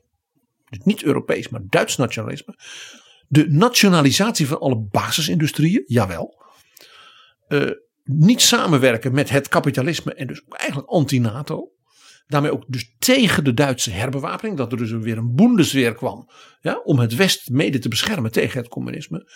Dus de SPD heeft toen die, zeg maar, verworvenheden van de Adenauerjaren gezegd: die accepteren wij. Ja. En toen werd het dus ook mogelijk dat de SPD in de jaren daarna dus ging regeren. Met Willy Brandt, Helmut Schmidt. Ja. De grote man hierachter was Herbert Wehner. Zeg maar de partijleider achter de schermen, zou je zeggen, die niet zozeer naar buiten kwam. Dat was de grote, sterke man. Ja, daar hebben we het al wel eens over gehad, over Herbert. Hele bijzonder Wehner. En dat was dus een revolutie binnen de sociaaldemocratie. In Nederland zag je dat trouwens ook. De Partij van de Arbeid werd toen ook pro-Europees en pro-NATO. En dus kwam toen ook die scheuring in de PvdA. Waarbij de pacifistisch-socialistische partij, de PSP, uit de PvdA stapte en voor zichzelf begon. Ja. En dat was daardoor. Het is dus diezelfde ontwikkeling als je dus in de andere grote, zeg maar, sociaal-democratische partijen in Europa van die tijd zag. Die werden dus minder gaullistisch en meer pro-Europees. Ja, PSP was ook een heel merkwaardige partij, want die waren dus inderdaad tegen het kapitalisme. Een grote rol voor de staat en ook industrieën moesten ook wel onder een soort staatstoezicht staan. Het was de SPD voor Godesberg. En tegelijkertijd hadden ze ook weer een soort van libertijns iets in hun. Maar dat was waarschijnlijk omdat het vooral studenten waren die die partij op de been hielden. Dit is de jaren 70. Dit is echt veel later. Dat die partij zogenaamd libertijns werd. Het was gewoon een hele klassieke ouderwetse, zeg maar, de sociaaldemocratie. In Duitsland zegt men van voor Godesberg. Je begrijpt. Die Europese Unie, hè, dat was de EEG, die kwam er dus. En wat wilden de Nederlanders? Ja, die gingen natuurlijk meteen doen wat ze toch al die eeuwen gedaan hadden, Jaap. Dat zit er gewoon in het DNA. De Britten moeten erbij, want dan kunnen we natuurlijk het spel weer spelen. De Duitsers, de Fransen, de Britten, dan zit Nederland ertussen. Midden in de driehoek. Ja, dan kunnen we weer neutraal zijn, maar dan wel binnen de EU. De Gaulle, die zei: ja, ik snap dat wel. Ik snap dat wel. De Britten erbij, dan haal je dus dat Atlantische erin. En dan kan dus mijn strategie van dat Europa onder leiding van Frankrijk tussen die twee grote wereldmachten, dat kan ik op mijn buik schrijven. Dus de Gaulle zei: die Britten komen er niet in. En de Gaulle die voerde de druk op. Hij is dus toen zelfs uit de NATO gestapt. Dus ja, ik wil niet die Atlantische samenwerking op die manier. Ja. Ik doe wel mee. De politiek van de lege stoel. Binnen de EU. Ja. Bij de NATO zei hij, ik ga uit de militaire coördinatie. Ik ben zelf de generaal van Frankrijk. We doen wel mee, want we zijn een westers land. Wij verdedigen de vrijheid en democratie. Daar doen we aan mee. Maar we doen niet mee dat dus de Amerikaanse generaals de Fransen commanderen. En vandaar dus, dat de Fransen ook altijd aan hun eigen kernwapen vasthielden. Dat had er alles mee te maken. En vandaar dus dat het hoofdkantoor van de NATO, dat zat in Parijs als gebaar naar Frankrijk. Dat moest toen ineens met op stel en sprang naar noodgebouwen in Brussel. Dat is vast, echt heel fascinerend. En die noodgebouwen, tot voor een paar jaar geleden, zaten ze daar nog steeds. Het was werkelijk... Het zag er niet uit. Nee. Het kantoor van Jaap Scheffer wou er niet doodgevonden worden. Inderdaad. En dat maakte dus Brussel ineens weer die hoofdstad van een soort global alliance. He, toen kwam die EU er ook nog bij. Nou, we zijn weer bij Brutopia van Pascal Verbeke. Ja. Goed, de Gaulle zei dus binnen de EU, ik verdwijn uit de vergaderingen, ik kom niet meer. Die speelde het heel hard. Dat heeft hij een klein jaar volgehouden, maar toen kon het niet meer. Toen heeft men een compromis gevonden. Dus Europa kon weer verder. Het kon ook wat strakker en beter georganiseerd worden. Daar was de Gaulle ook voor. Maar de Gaulle zei, de Britten komen er niet in. Nou, 3 jaar later. De Gaulle treedt af. Het jaar erop overlijdt hij. En binnen de kortste keren, wie zaten erin? De Britten. Dit is Betrouwbare Bronnen. Een podcast met betrouwbare bronnen. Edward Heath, de Engelse premier, de grote pro-Europeaan van de naoorlogse Britse geschiedenis, die zorgde ervoor dat Engeland in 1973 tekende en lid werd van de EEG. Ja, met steun overigens van de jonge Margaret Thatcher. Zeker, mevrouw Thatcher heeft een enorme campagne helpen voeren in 1975 voor het referendum, waarbij de Britten zeiden, gaan we het nu echt definitief doen? Het antwoord was in grote meerderheid, ja, we gaan het doen. Nou, dus de Nederlanders dachten, nu kunnen wij ons spel weer gaan spelen. Waar de Gaulle voor gewaarschuwd had. Nou, de Duitsers en de Fransen, die dachten, dat gaan wij voorkomen. Dus de nieuwe Franse en Duitse leiders, dat waren Helmut Schmidt en Valéry Giscard d'Estaing. Die zeiden, wij gaan de Frans-Duitse as opnieuw leven inblazen. Ja, en toen is de Frans-Duitse as, zoals we die eigenlijk tot op de dag van vandaag kennen, echt tot wasdom gekomen. Ja, dat was een nieuwe format, zou je kunnen zeggen. Na natuurlijk die bijzondere samenwerking van Adenauer en de Gaulle. Maar dat waren natuurlijk die twee oude mannen die dus hun land na de Tweede Wereldoorlog als het ware opnieuw moesten oprichten. En dat natuurlijk op een grandioze en visionaire manier deden. En het idee is nu vaak, als Europa zoekende is, zodra die twee landen, Duitsland en Frankrijk, met een compromis komen, dan kan de rest daar waarschijnlijk met wat mitsen en maren mee instemmen. Je ziet ook vaak op Europese toppen dat de eerste persconferentie, zelfs al 's middags soms voordat de top begint, gezamenlijk van de bondskanselier en de Franse president is. Zo is dat. En dat is dus in de huidige format, zal ik maar zeggen, begonnen dus door Schmidt en Giscard. En die hebben gezegd, kijk, nu die Britten erbij zijn en die Hollanders gaan natuurlijk hun spel spelen en er komen misschien nog wel meer landen bij. Er kwam natuurlijk een eind aan de dictatuur in Griekenland. Er kwam natuurlijk de dood van Franco. Het eind van de dictatuur in Portugal. Men zei, die landen gaan we er allemaal bij halen. Dat is verstandig. De Britten waren daarvoor. De Britten zeiden, hoe meer leden, hoe beter. Dus Giscard en Schmid zeiden, dan moeten wij met z'n tweeën wel een soort toekomstperspectief voor Europa hebben, dat voortbouwt op wat we nu hebben opgebouwd. We beginnen niet helemaal bij nul. Ja, want veel Britten hadden ook de houding, wij zijn voor die uitbreiding. Want dan krijg je een nog groter handelsgebied. En alle politieke dingen waar Europa zich misschien mee zou gaan bemoeien, daar voelden de Britten niet zoveel voor. En ze dachten, als het nou zo breed genoeg is Europa, dan kost het ook heel veel moeite om echt hele nieuwe grote politieke stappen te zetten. En dan kunnen Duitsland en Frankrijk niet meer domineren. Duitsland mag dat niet vanwege de Tweede Wereldoorlog. Duitsland moet betalen, maar geen al te grote mond hebben. En Frankrijk is dan gewoon niet machtig genoeg meer, met de Duitsers ernaast en wij als Britten. Ja, iets wat je in de praktijk nu ook wel eens ziet in Europa, omdat er toch altijd wel een paar landen zijn die net even iets anders denken dan de rest. Zo is dat. Schmidt en Giscard die hebben dus dat toekomstbeeld samen geformuleerd en dat kennen wij vandaag. Dat was de politieke, economische en monetaire unie. Uiteindelijk groeien we toe naar één groot geheel. En wie mee willen doen, misschien zelfs wel de Britten met die Edward Heath die zo voor Europa is, doe dan mee.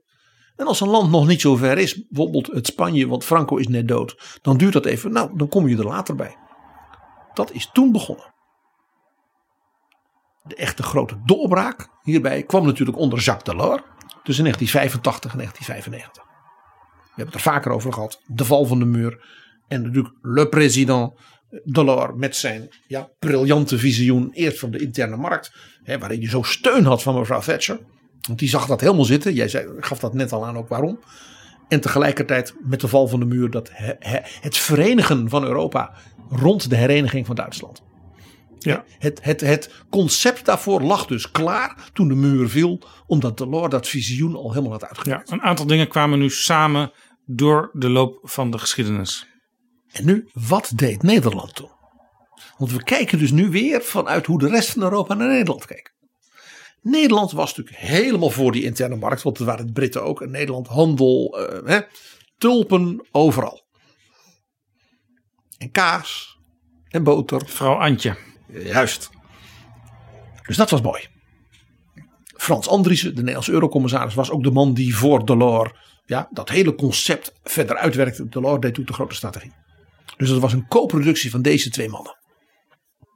Maar Nederland was ook voor dat andere. Nederland was ook voor de uitbreiding van de EU. Dus nog meer landen erbij. Dus Nederland gokte op twee paarden tegelijk. Nederland deed dus mee met Delors en Helmut Kohl. Duitsland herenigen door Europa te verenigen. En Nederland deed mee met de Britten. John Major, Tony Blair. Maar bijvoorbeeld ook een man als de Hans-Dietrich Genscher, de Duitse minister. Van de liberalen. En de Oost-Europese landen die zeiden van, we willen er allemaal bij. En dan worden we allemaal één groot gezellig Europa. En dan worden we heel groot. Ja, daar was overigens wel discussie in Nederland. Het debat over verdieping versus verbreding. Verbreding is steeds al die landen erbij. Verdieping is een meer politieke invulling van de samenwerking. En dus ook snellere besluitvorming binnen Europa. En minder veto. En economische unie, politieke unie, monetaire unie. Dus de euro. Ja, want we horen samen. Want er werd in die discussie, dat kun je gewoon teruglezen in kamerdebatten. Er werd wel beseft dat als we te snel uitbreiden zonder dat we dat hele mechanisme van die besluitvorming moderniseren en versnellen. Ja, dan kan het ook wel vaker vastlopen, dat nieuwe Europa. Ja, dus die twee lijnen werden voortdurend tegen elkaar uitgespeeld. Er waren dus twee strategieën en de vraag was welke heeft de voorrang? De verdieping, dan wel de verbreding. De realiteit was natuurlijk dat je wilde je kunnen verbreden en dus die nieuwe landen, die nieuwe democratieën in Oost-Europa en in het zuiden erbij te gaan krijgen, zodat die landen stabiel worden en perspectief hebben, dan moest je ook verbreden. Dat was natuurlijk wat Delors altijd zei, wat Kohl dus hem bijviel. Die discussie in Nederland was natuurlijk altijd, het was of dit of dat. Tegelijkertijd zei de Nederlandse regering, we willen het eigenlijk alle twee. Want we willen vooral de voordelen van het een en de voordelen van het ander. Dus we zijn voor verdieping, de euro, nog meer interne markt. En we zijn voor dat er een heleboel landjes bij komen, want dan kunnen we in nog meer landen onze tulpen verkopen. En kan vrouw Antje ook nog in Praag, in Budapest. Ja, dat vereist natuurlijk wel een strategisch heel fijnzinnig opereren. Maar aan Nederland was het eigenlijk niet besteed, want hij zei we doen het gewoon allebei. Ja, Nederland koos dus niet. En Nederland steunde Delors, maar tegelijkertijd steunde ze ook John Major. Ja, nou, Delors zei, dit is een valse tegenstelling, die dus niet werkt. Je kunt alleen uitbreiden, dus dat die nieuwe landen erbij komen als je verdiept. Als de zittende landen, de bestaande EU-landen, samen dus verder gaan in het invullen van dat toekomstperspectief, dan kun je die andere landen erbij halen en stap voor stap daar naartoe laten groeien. Dus het groeimodel. Nou, Nederland was dus eigenlijk net als vroeger weer. We waren weer neutraal. We wilden het een, maar we wilden ook het ander. Ja. We kozen niet en we wilden vooral de handelsvoordelen van beide. Ja, we waren geëngageerd in Europa, maar daarbinnen neutraal. Ja, Nederland was dus voor de eurofiele benadering van de verdieping. En Nederland was ook voor de homeopathische verdunning door de uitbreiding. Om het eens in taal van de 21ste eeuw te zeggen. Ja, ja.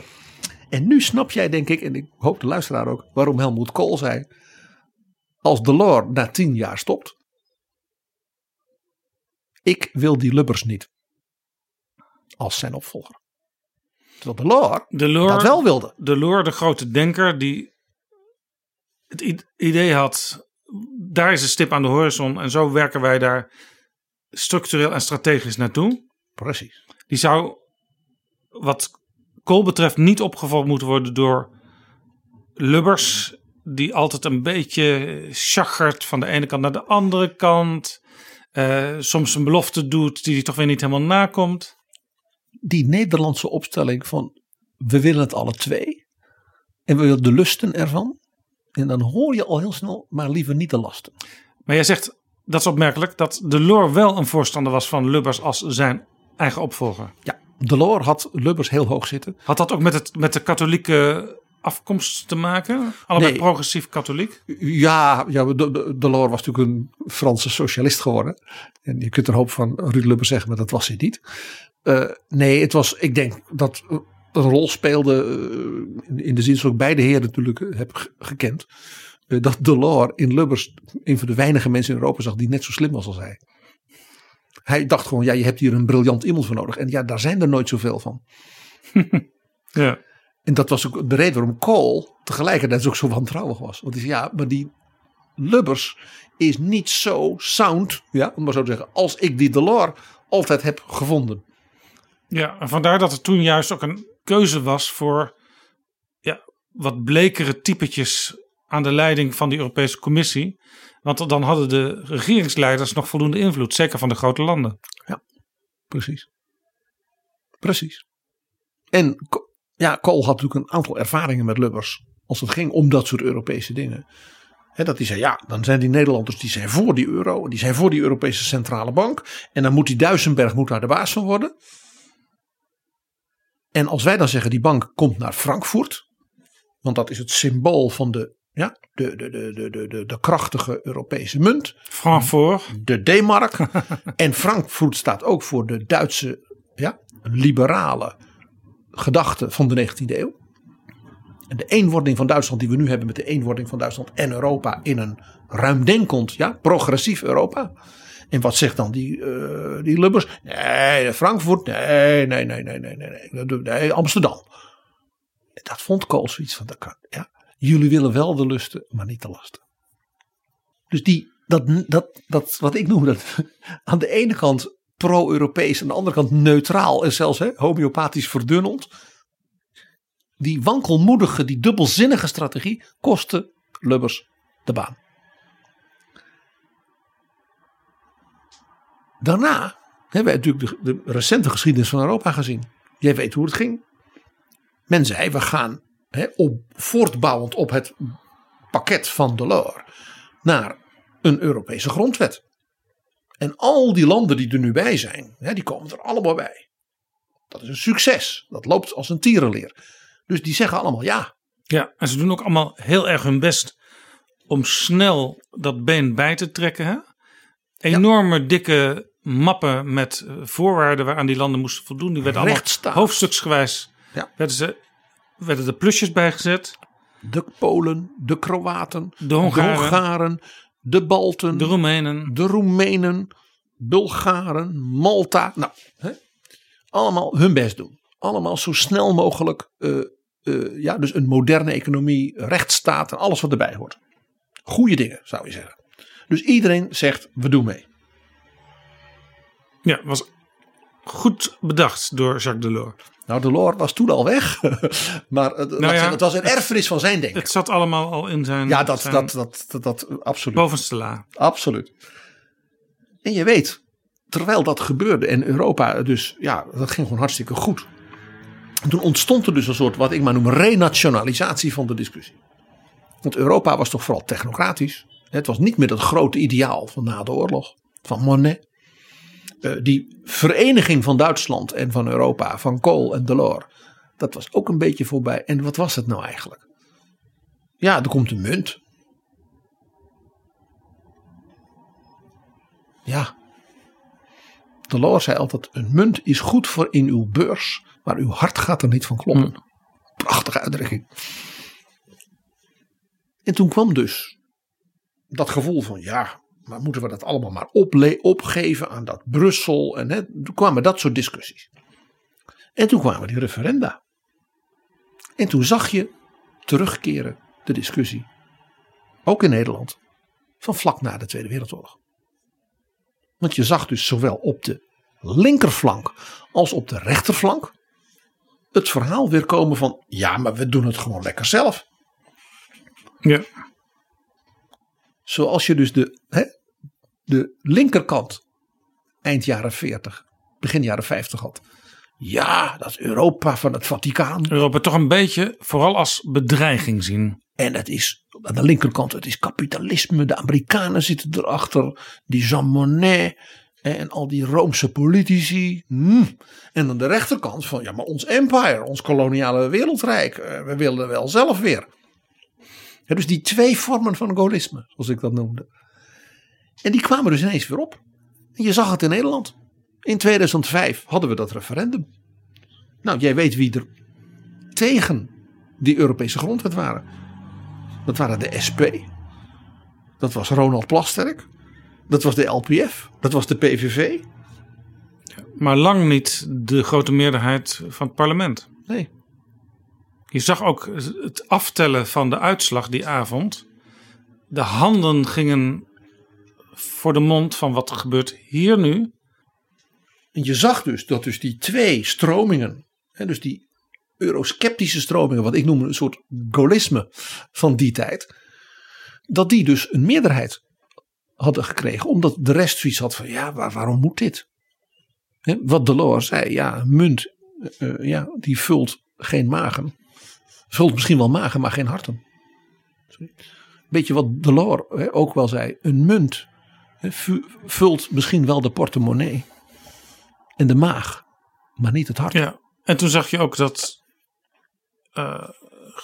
Geert Wilders, die een nieuwe partij ging oprichten, behalve het anti-moslim denken, ook het anti-Europa denken meteen als hoofdlijn voor die nieuwe partij koos. En dat gold ook voor de SP van Jan Marijnissen. Die een jaar later bij de Kamerverkiezingen, dat is bijna iedereen vergeten, enorm groot werd. Ja, want in die referendumcampagne was Harry van Bommel ook een van de trekkers. Zeker. De rest van Europa was natuurlijk verbluft. Die Hollanders nou. Als er nou één land is dat met zijn landbouw, zijn handel, zijn universiteiten en onderzoek, ja, zijn mainports. Als je het gewoon rationeel bekijkt, is Nederland heeft enorm veel voordeel van Europa. Dus het is ongekend. En toen ging ook nog de premier Jan-Peter Balkenende van ja, wat gaan we nu doen? Nou, zei Balkenende, dan gaan we dus dat die grondwet, die gaan we een beetje inperken.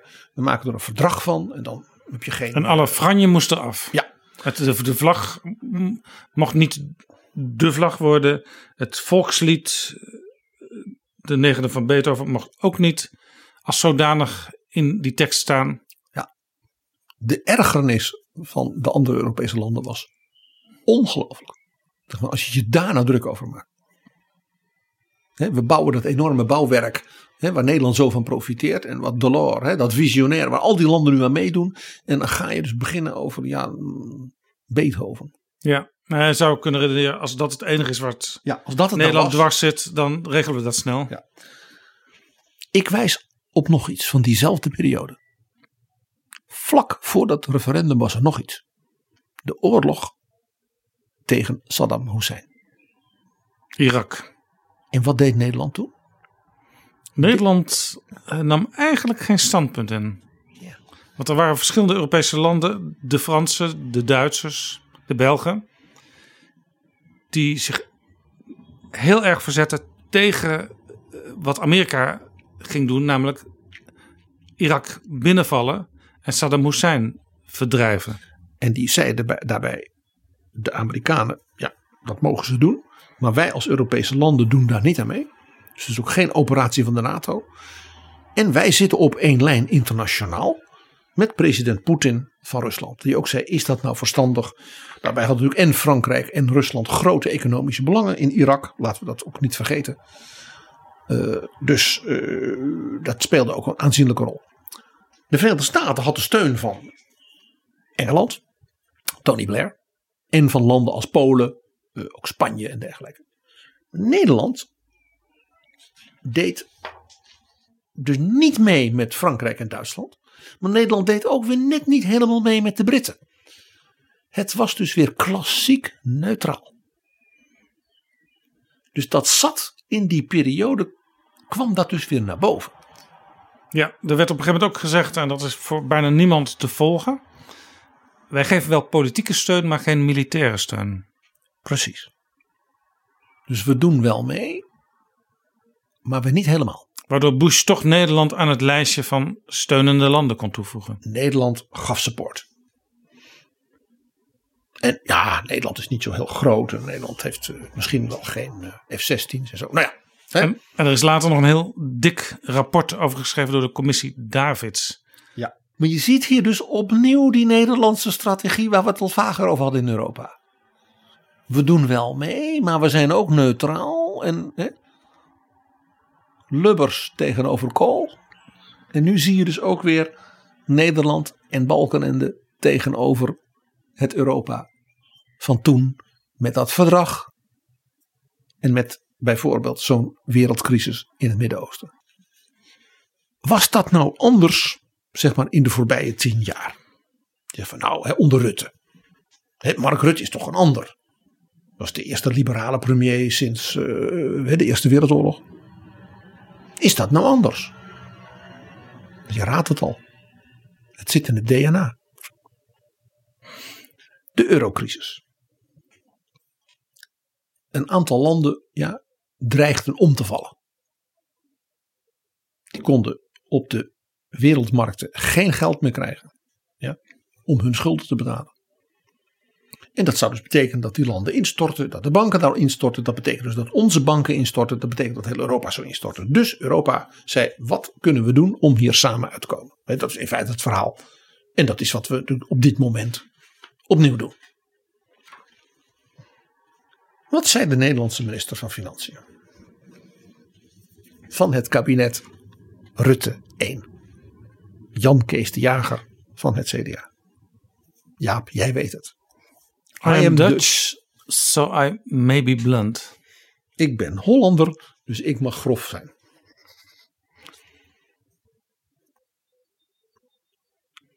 En dat zei hij met trots. Ja, inderdaad.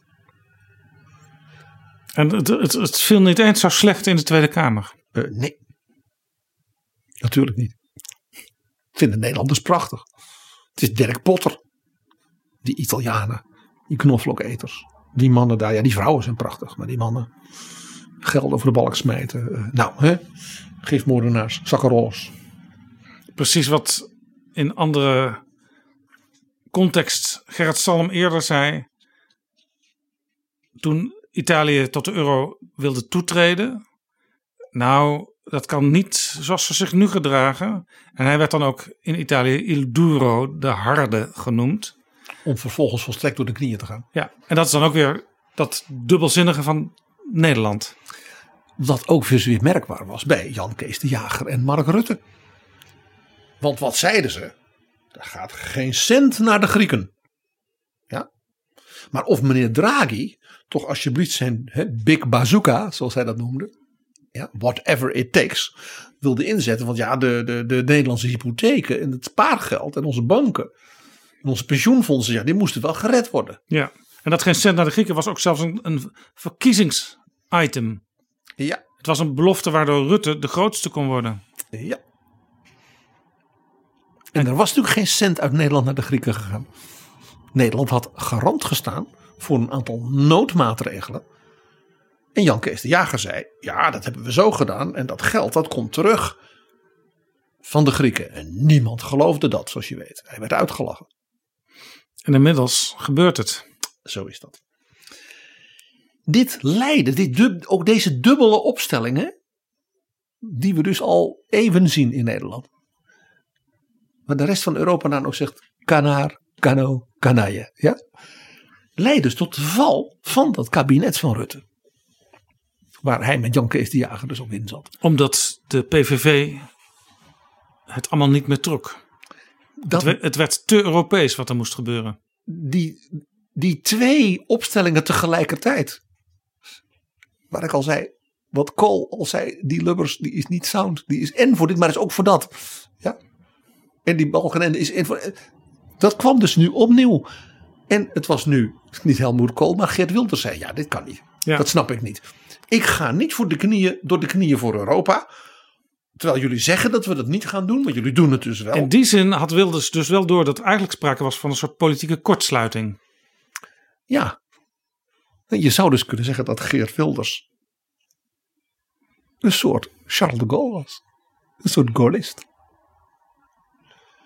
En dat is ook de reden waarom toen dat kabinet viel, er eigenlijk een soort tussenkabinet kwam dat nooit zo geheten heeft. Dat was nog aan de Kunduz-coalitie. Ja, met hulp van een aantal kleinere oppositiepartijen. D66 en GroenLinks. En dat had dus te maken omdat die dus op die Europese lijn zaten van we moeten dat met Europa samen doen.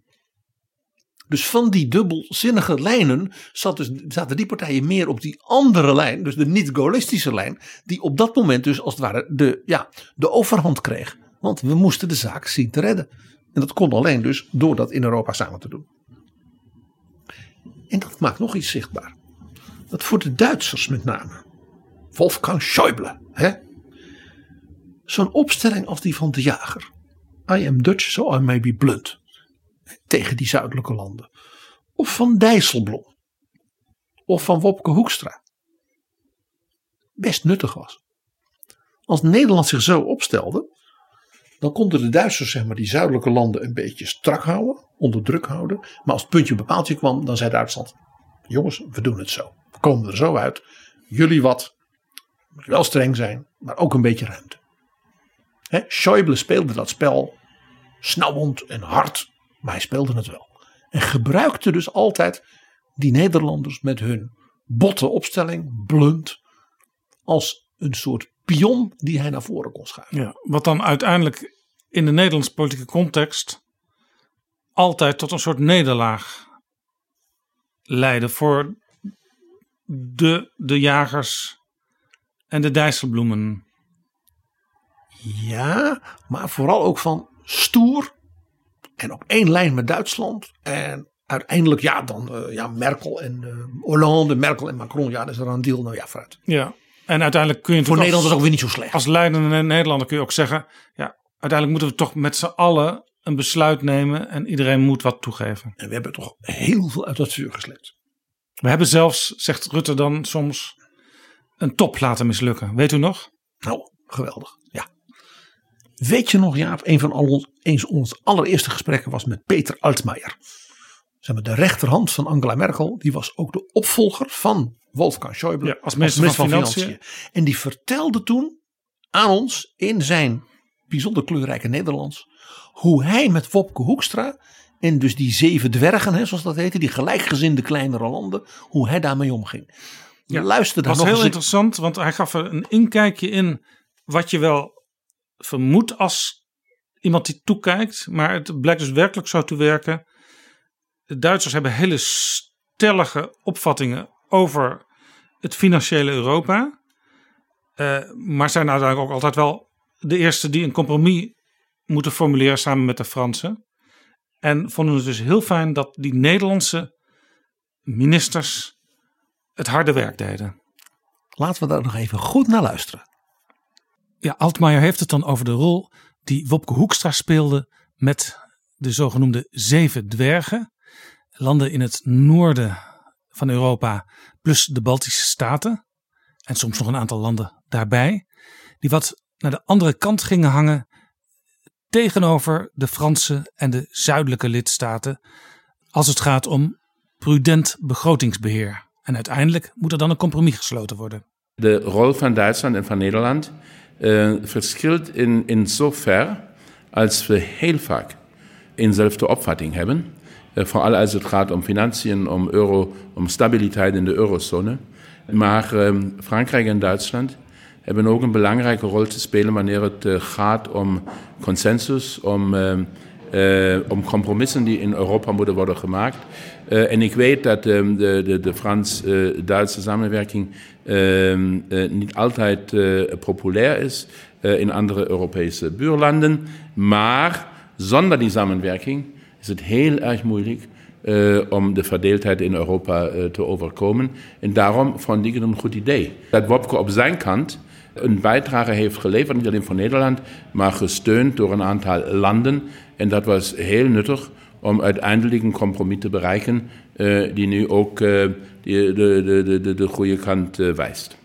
Peter Altmaier in Betrouwbare Bronnen over de rol van Nederland als het gaat om nieuwe stappen zetten in Europa, financieel-economisch. Want dit is dus in het verhaal wat wij dus in deze aflevering, deze 100ste doen. Hoe kijken nou die anderen naar hoe wij opereren? En hier zie je dus misschien een van de allerbelangrijkste anderen in Europa die daar zo openhartig iets over vertelt. Ja, heel interessant. Deze week was er een debat in commissievergadering in de Tweede Kamer met minister Hoekstra. En dat ging over hoe Nederland nu in Europa staat. Ja, nu er toch wel plotseling heel veel moet gebeuren. En allerlei harde, in marmer gebeitelde regels plotseling even niet meer gelden. Iedereen steunde, for better or for worse, Wopke Hoekstra in zijn beleid. Wel met wat kanttekeningen natuurlijk. Hij had wat meer compassie moeten tonen, zeiden sommige partijen. Een puntje hier en een kommaatje daar. En daarmee zijn we inderdaad dus in het debat van vandaag. Ja, met dus affecten en zelfs taal en percepties over onze Europese partners. Hè, waarvan jij en ik zeggen, daar komt Dirk Potter weer langs uit 2011. Niet toegeven aan die zuidelijke knoflooketers die maar dat geld over de balk gooien en die niet deugen. En het Europa van vandaag wordt natuurlijk enorm met zichzelf geconfronteerd. In dat opzicht lijkt het, hoe anders het ook is, wel op die eurocrisis van 2010-2011. Kijk nou eens even naar de realiteit van dit moment. Wat zijn de dingen waarvan zeggen dat is Europa als het ware bij al zijn burgers, zeg maar, populair door, geliefd door zelfs. Dat blijkt uit alle peilingen. Vrij verkeer. Ja, landen begonnen gewoon zelf de grenzen te sluiten. Levensgevaarlijk is vrij verkeer ineens. Hart van het Europees project. Onbegrensd met elkaar handel drijven. Studeren. Ja, studenten, Erasmus, wetenschappers. Samenwerken. Slimste mensen ter wereld allemaal naar Europa. De vliegtuigen stopten met vliegen. Want onbegrensd studeren en handel drijven is zijn ziektekiemen. Dus Europa wordt met zichzelf en met zijn oergedachten geconfronteerd. En ook één ding is ook duidelijk. De toeteraars van nationale soevereiniteit tegen Europa, ja, die weten nu zelfs bijna zelf dat er sprake is van een volkomen achterhaalde fictie. Want gezondheid kent geen grenzen en een virus ook niet. Als je het niet samen doet, ga je er samen aan. Dr. Ngozi. Elk land is pas veilig als je allemaal veilig bent. Precies. En er was nog iets. Dat Europa, weet je nog wel, die verfoeide superstructuren, bureaucratisch, dictatoriaal. We kunnen ons eigen land niet meer, onze eigen normen, onze eigen cultuur, onze dingen. Wat valt het meest op de voorbije 3-4 weken? Er wordt zelfs geklaagd over Europa dat er niet genoeg gebeurt. En dat één ding blijkt. Europa is extreem flexibel. Schengen, weet je nog, al die afspraken over wel en niet grenzen toelaten. Bleek allemaal zomaar tijdelijk, nu even niet.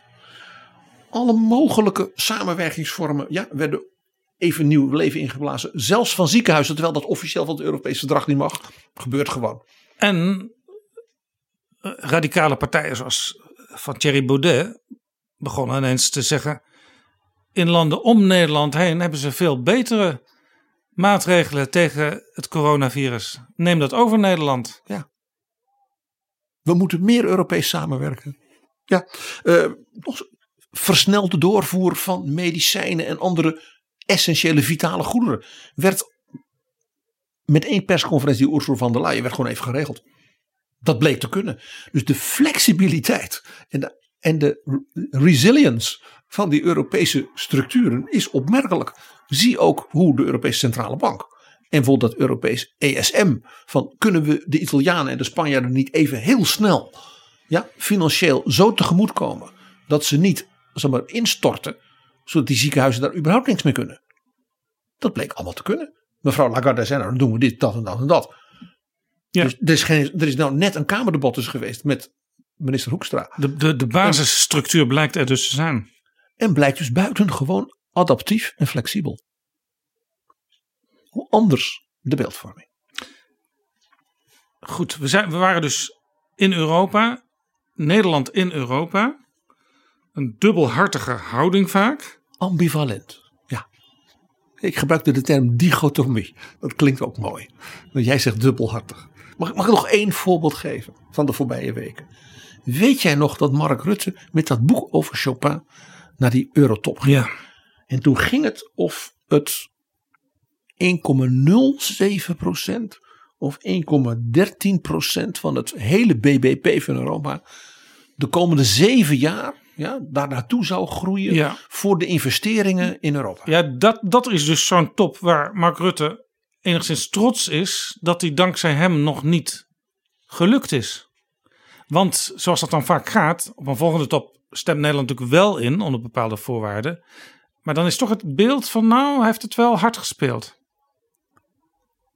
Kon geen extra geld, kon echt niet. Een paar dagen later, elke Europese minister van Financiën, inclusief Wopke Hoekstra, kwam zonder enig probleem en met groot applaus in de samenleving met het 5-voudige van de bedragen waar het over ging.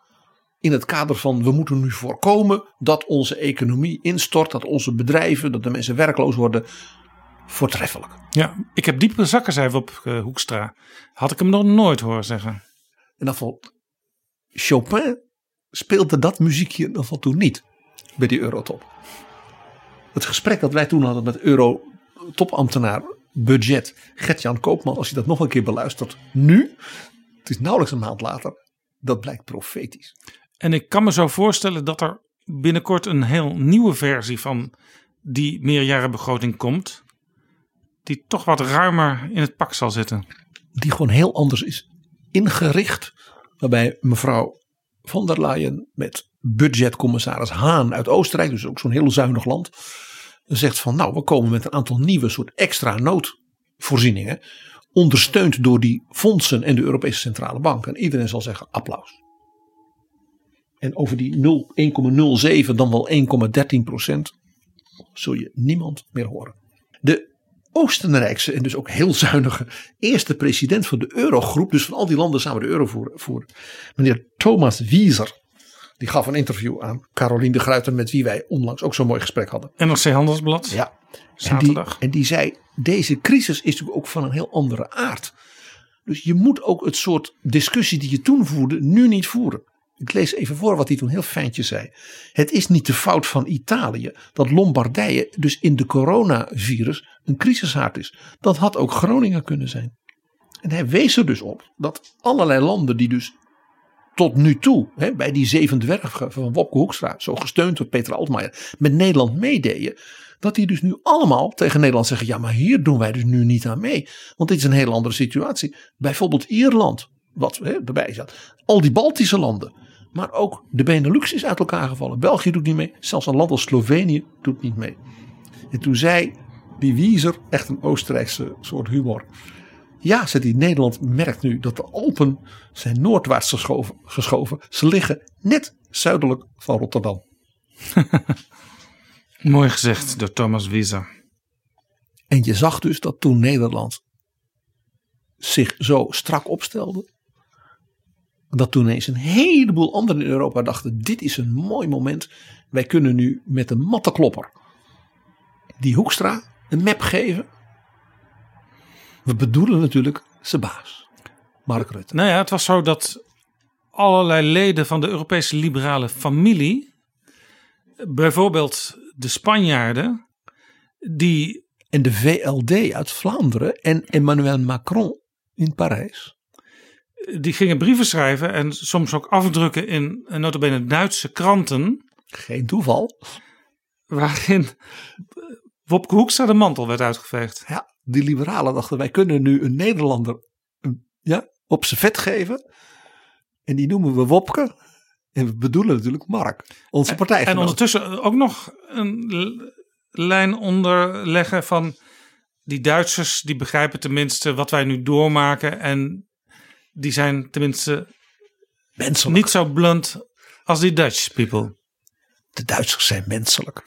Die zijn van moetie. Die zijn van die goedmoedige Peter Altmaier. Die zijn niet zo blunt. Terwijl het komische is, ik heb iemand gesproken die een kijkje had om de hoek bij die verschillende eurotoppen. En die zei tegen mij, nou, intern in die eurotoppen, dat was toen ze eerst nog elkaar wel fysiek zagen. De Duitsers die waren harder daar intern dan de Nederlanders. Alleen de Nederlanders waren zo stom om het aan de grote klok te hangen wat het Nederlandse standpunt was. En de Duitsers natuurlijk keihard vechten binnen. Maar uiteindelijk weten ze, er moet een voor iedereen enigszins acceptabel compromis uitrollen. En dus kwam het de zuidelijke landen en de liberalen in Europa dus erg goed uit. Dat ze met die mattenklopper op die hele lange Wopke Hoekstra af kon te gaan. Dus waar je ook slaat, het is altijd raak hè, met zo'n grote vent. Dat is een groot voordeel. Ja.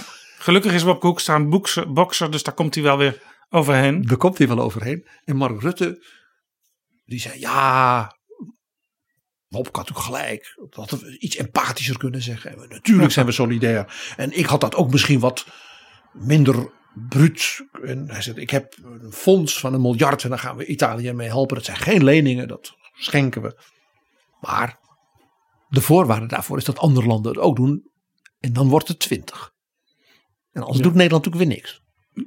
Wat dus maakte dat het zuiden niet onder de indruk was. Want als je ziet wat voor bedragen er nu al door Europa gaan. Ja, dan is zo'n fonds, dat valt in het niet. Dat is mooi. Maar een wat doorzichtig gebaar. En Jaap, op het moment dat je dacht, dit gaat niet goed. Hè, met die aanvallen ook op Hoekstra en de boosheid ook. Hè, van wat de meestal toch heel goedmoedige premier Costa van Portugal.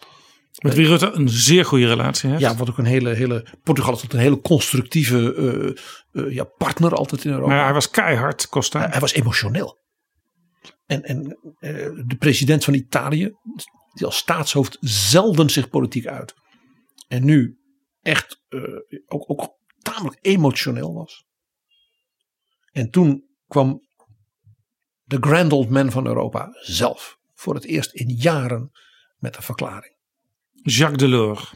Bijna 95. Vlijmscherp. Die zei, het nationalisme is misschien wel een gevaarlijker virus voor Europa dan corona. Zijn formuleringen zijn nog altijd even puntig als het moet. Die zei, als dit virus en de situatie waar we nu in zijn ertoe leidt dat we dus ons weer terugwerpen op de nationale uitgangspunten en niet voor elkaar willen opkomen, dan ondermijnt dat de hele gedachte waarom je in Europa samenwerkt. En vandaar dat hij dus zei, dat gebrek aan solidariteit, daarvan zei hij dus, dat is zelf een bacil. En ik moest onmiddellijk denken aan het gesprek dat ik 10 jaar geleden met hem had. Hij was toen dus bijna 85. En ik ga je gewoon bijna letterlijk voorlezen wat hij toen tegen mij zei. Want het is of je hem vandaag hoort en of je het Europa van vandaag hoort. Hij waarschuwde toen voor de manier waarop de regeringsleiders in Europa in de samenwerking vervolgens dat naar buiten brengen naar de burgers. Dat zie je toch bij elke eurotop, zei Delors tegen mij. Men worstelt zich door de agenda heen, hoop complexe onderwerpen, dossiers en wat dan niet. En je geeft en je neemt en dat kost een hoop tijd en je vindt elkaar dan altijd weer, want zo kunnen we en willen we ook steeds weer vooruit. Maar dan, na afloop gaat elke regeringsleider naar zijn eigen perskamertje en gaat dan stoer tegen de nationale media roepen en toen deed hij met zijn hand, j'ai gagné. Ik heb gewonnen. Hij zei dat ook met een soort sarcasme. Ja, j'ai gagné. Hij deed toen onmiskenbaar Nicolas Sarkozy na, zeg ik er dan bij. Dat kon je aan zijn grijns ook zien. Hij zei alsof het een wedstrijdje armpje drukken is, Europa. En zo krijgt de burger in Europa, als deelnemer van de Europese democratie niet mee. Wat is de waarde? Wat is de vooruitgang? Welke nieuwe stappen komen eraan? En welke belangrijke vragen moeten we samen oplossen? Men wil blijkbaar alleen voor het eigen publiek als soort thuisploeg scoren. J'ai gagné. En toen spoot het echt uit zijn mond. Echt met, weet je wel, zei hij. Ceci est une mauvaise pédagogie. Dit is slechte volksopvoeding. Hij bedoelde, wij zouden zeggen, communicatie van liksmefestje is dat. Ja, want je voedt je burgers op in een soort Europa van de tegenstellingen. Ja, dat is die bacil die hij dus nu noemde. Toen hij dat zei, toen dacht ik, het is bijna letterlijk. Het is eigenlijk zoals Trump in de wereld staat. Namelijk als jij wint, dan verlies ik. Ja. Terwijl het idee van Europa is toch, zou je kunnen zeggen, dat je een win-win situatie moet creëren. Je zorgt dat je samen wint.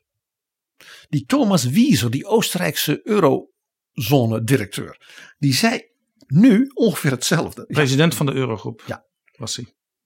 Hij zei, alle verklaringen van regeringsleiders die gaan altijd over mijn land. En toen zei hij, zo kom je niet verder dan North Dakota.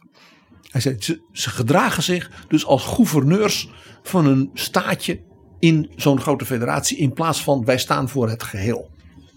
Dus eigenlijk zei hij, dat geldt voor zowel Rutte als de zuidelijke landen, ze zijn bezig als provinciale. Terwijl de EU-instituties, zie mevrouw Lagarde, zie waar we het andere over hadden, proberen met een soort grote lijn met elkaar een groot gebaar te formuleren. En dat was natuurlijk in feite wat Delors ook zei. Nou ja, Jaap, is die boodschap van Delors en van Wieser aangekomen? Nou ja, Wopke Hoekstra die was nou vanzelf kritisch. Hij zei, een sterke EU is ook in ons belang. Dat hadden we beter naar voren moeten brengen, ook ikzelf. Ja, hij zat bij het wekelijks gesprek met de minister van Financiën bij RTL. En hij zei het wel op 5, 6, 7 verschillende manieren. Minstens zo interessant was wat mevrouw Merkel deze dagen, dus zeer recent, nu zei. Ze citeerde net niet Delors. In de Frankfurter Allgemeine Zeitung, een hele belangrijke krant op dit moment in deze crisis als het gaat over hoe gaan we in Europa verder. Het was het openingstuk met een grote foto van haar terwijl ze een persconferentie sprak. En zij zei, corona is dé uitdaging voor de EU. Europa kan alleen overleven als we er samen sterker uitkomen als Europa. En Jaap, ik las een heel klein stukje in het Financieel Dagblad. En daar heb ik toch zo om gelachen. Want toen dacht ik, het hele verhaal van de voorbije editie komt weer heel even terug. Ja, jij leest altijd het Financiële Dagblad van kaft tot kaft. Nou nee, dat niet. Maar soms blader je... Maar je hebt van die rubriekjes en die lees jij dan ook? Dan zie je ineens zo'n dingetje. Het was weer Nederland door de eeuwen en eeuwen zoals we dat in deze editie... in de reflectie van Europa op Nederland en Nederland op Europa langs zagen komen. Niemand ziet het bijna. Maar coronabonds, weet je wel, dat eurobonds waar zo enorm over gediscussieerd wordt... Ook waar Nederland heel erg tegen is. Ja. En een grote meerderheid in de Tweede Kamer ook. Die zijn er al. die zijn namelijk al begonnen. De Noordse investeringsbank, dat is dus een financieel instituut van de landen in Scandinavië, belangrijke mate gevoed door dus dat staatsfonds, weet je wel, van de olieinkomsten van Noorwegen. En die zijn begonnen met obligaties uit te geven. Dat begonnen met 1 miljard. Om via particulieren en overheidsbanken in de Baltische landen en in de Scandinavische landen het MKB te helpen. Van als wij nu dus corona-obligaties uitgeven, waardoor dus die bedrijfjes kunnen overleven, dan komt dat dus later natuurlijk prachtig terug. Hè? Lage rentes. En dat is gedekt door die, bijvoorbeeld dat Noorse staatsfonds. Slim bedacht. Heel slim. Dat zijn dus puur coronabonds. Raad is wie meteen zijn ingestapt om mee te doen bij het wegzetten en kopen en garanderen van deze obligaties. Laat me denken. Ja, doe eens een gok. Iets met Nederland. De pensioenfondsen in Nederland. Het ABP, de PGGM behoren tot de allereerste instappers in dit fonds. En hier zie je dus zo'n plek in Europa waar we het vaker over hebben gehad, onder andere met Sylvester Eyvinger, waar Nederland een supermacht is. Pensioenvermogens. Hè, waar Nederland tot de grootsten op aarde behoort. En die snappen het. Die zien, als je dit dus samen doet Europees, hè, in dit geval dan in die Noordse landen, de Baltische landen, en je stapt daarin in en je bent dus solidair, dan kun je daar dus op termijn door die crisis heen weer met elkaar verder. Dus als je goed kijkt naar hoe Nederland handelt, dan zijn er dus wel degelijk Nederlandse instellingen die doen wat Nederland als zodanig zegt te verafschuwen. Precies. En dat dubbele wat we dus in, nou ik zou bijna zeggen in eeuw na eeuw, in situatie na situatie tegenkwamen. Ik zag hem hier weer. Ja, we begonnen rond 1380. We zitten nu 2020. En het verhaal is nog niet afgelopen. Het verhaal gaat door. En er komt vast weer een betrouwbare bronnen. Misschien ook een mooi rond getal. Aflevering 200, 300, 400. Waarin we weer een nieuw hoofdstuk aan dit verhaal over de relatie van Nederland met de rest van Europa kunnen toevoegen. En dan hoop ik dat Jacques Delors, die zeer binnenkort 95 wordt, dan zal ze mogen zeggen: we hebben een goede les geleerd. Die mauvaise pédagogie is ingeruild voor une pédagogie excellente de l'Europe. Merci bien, PG.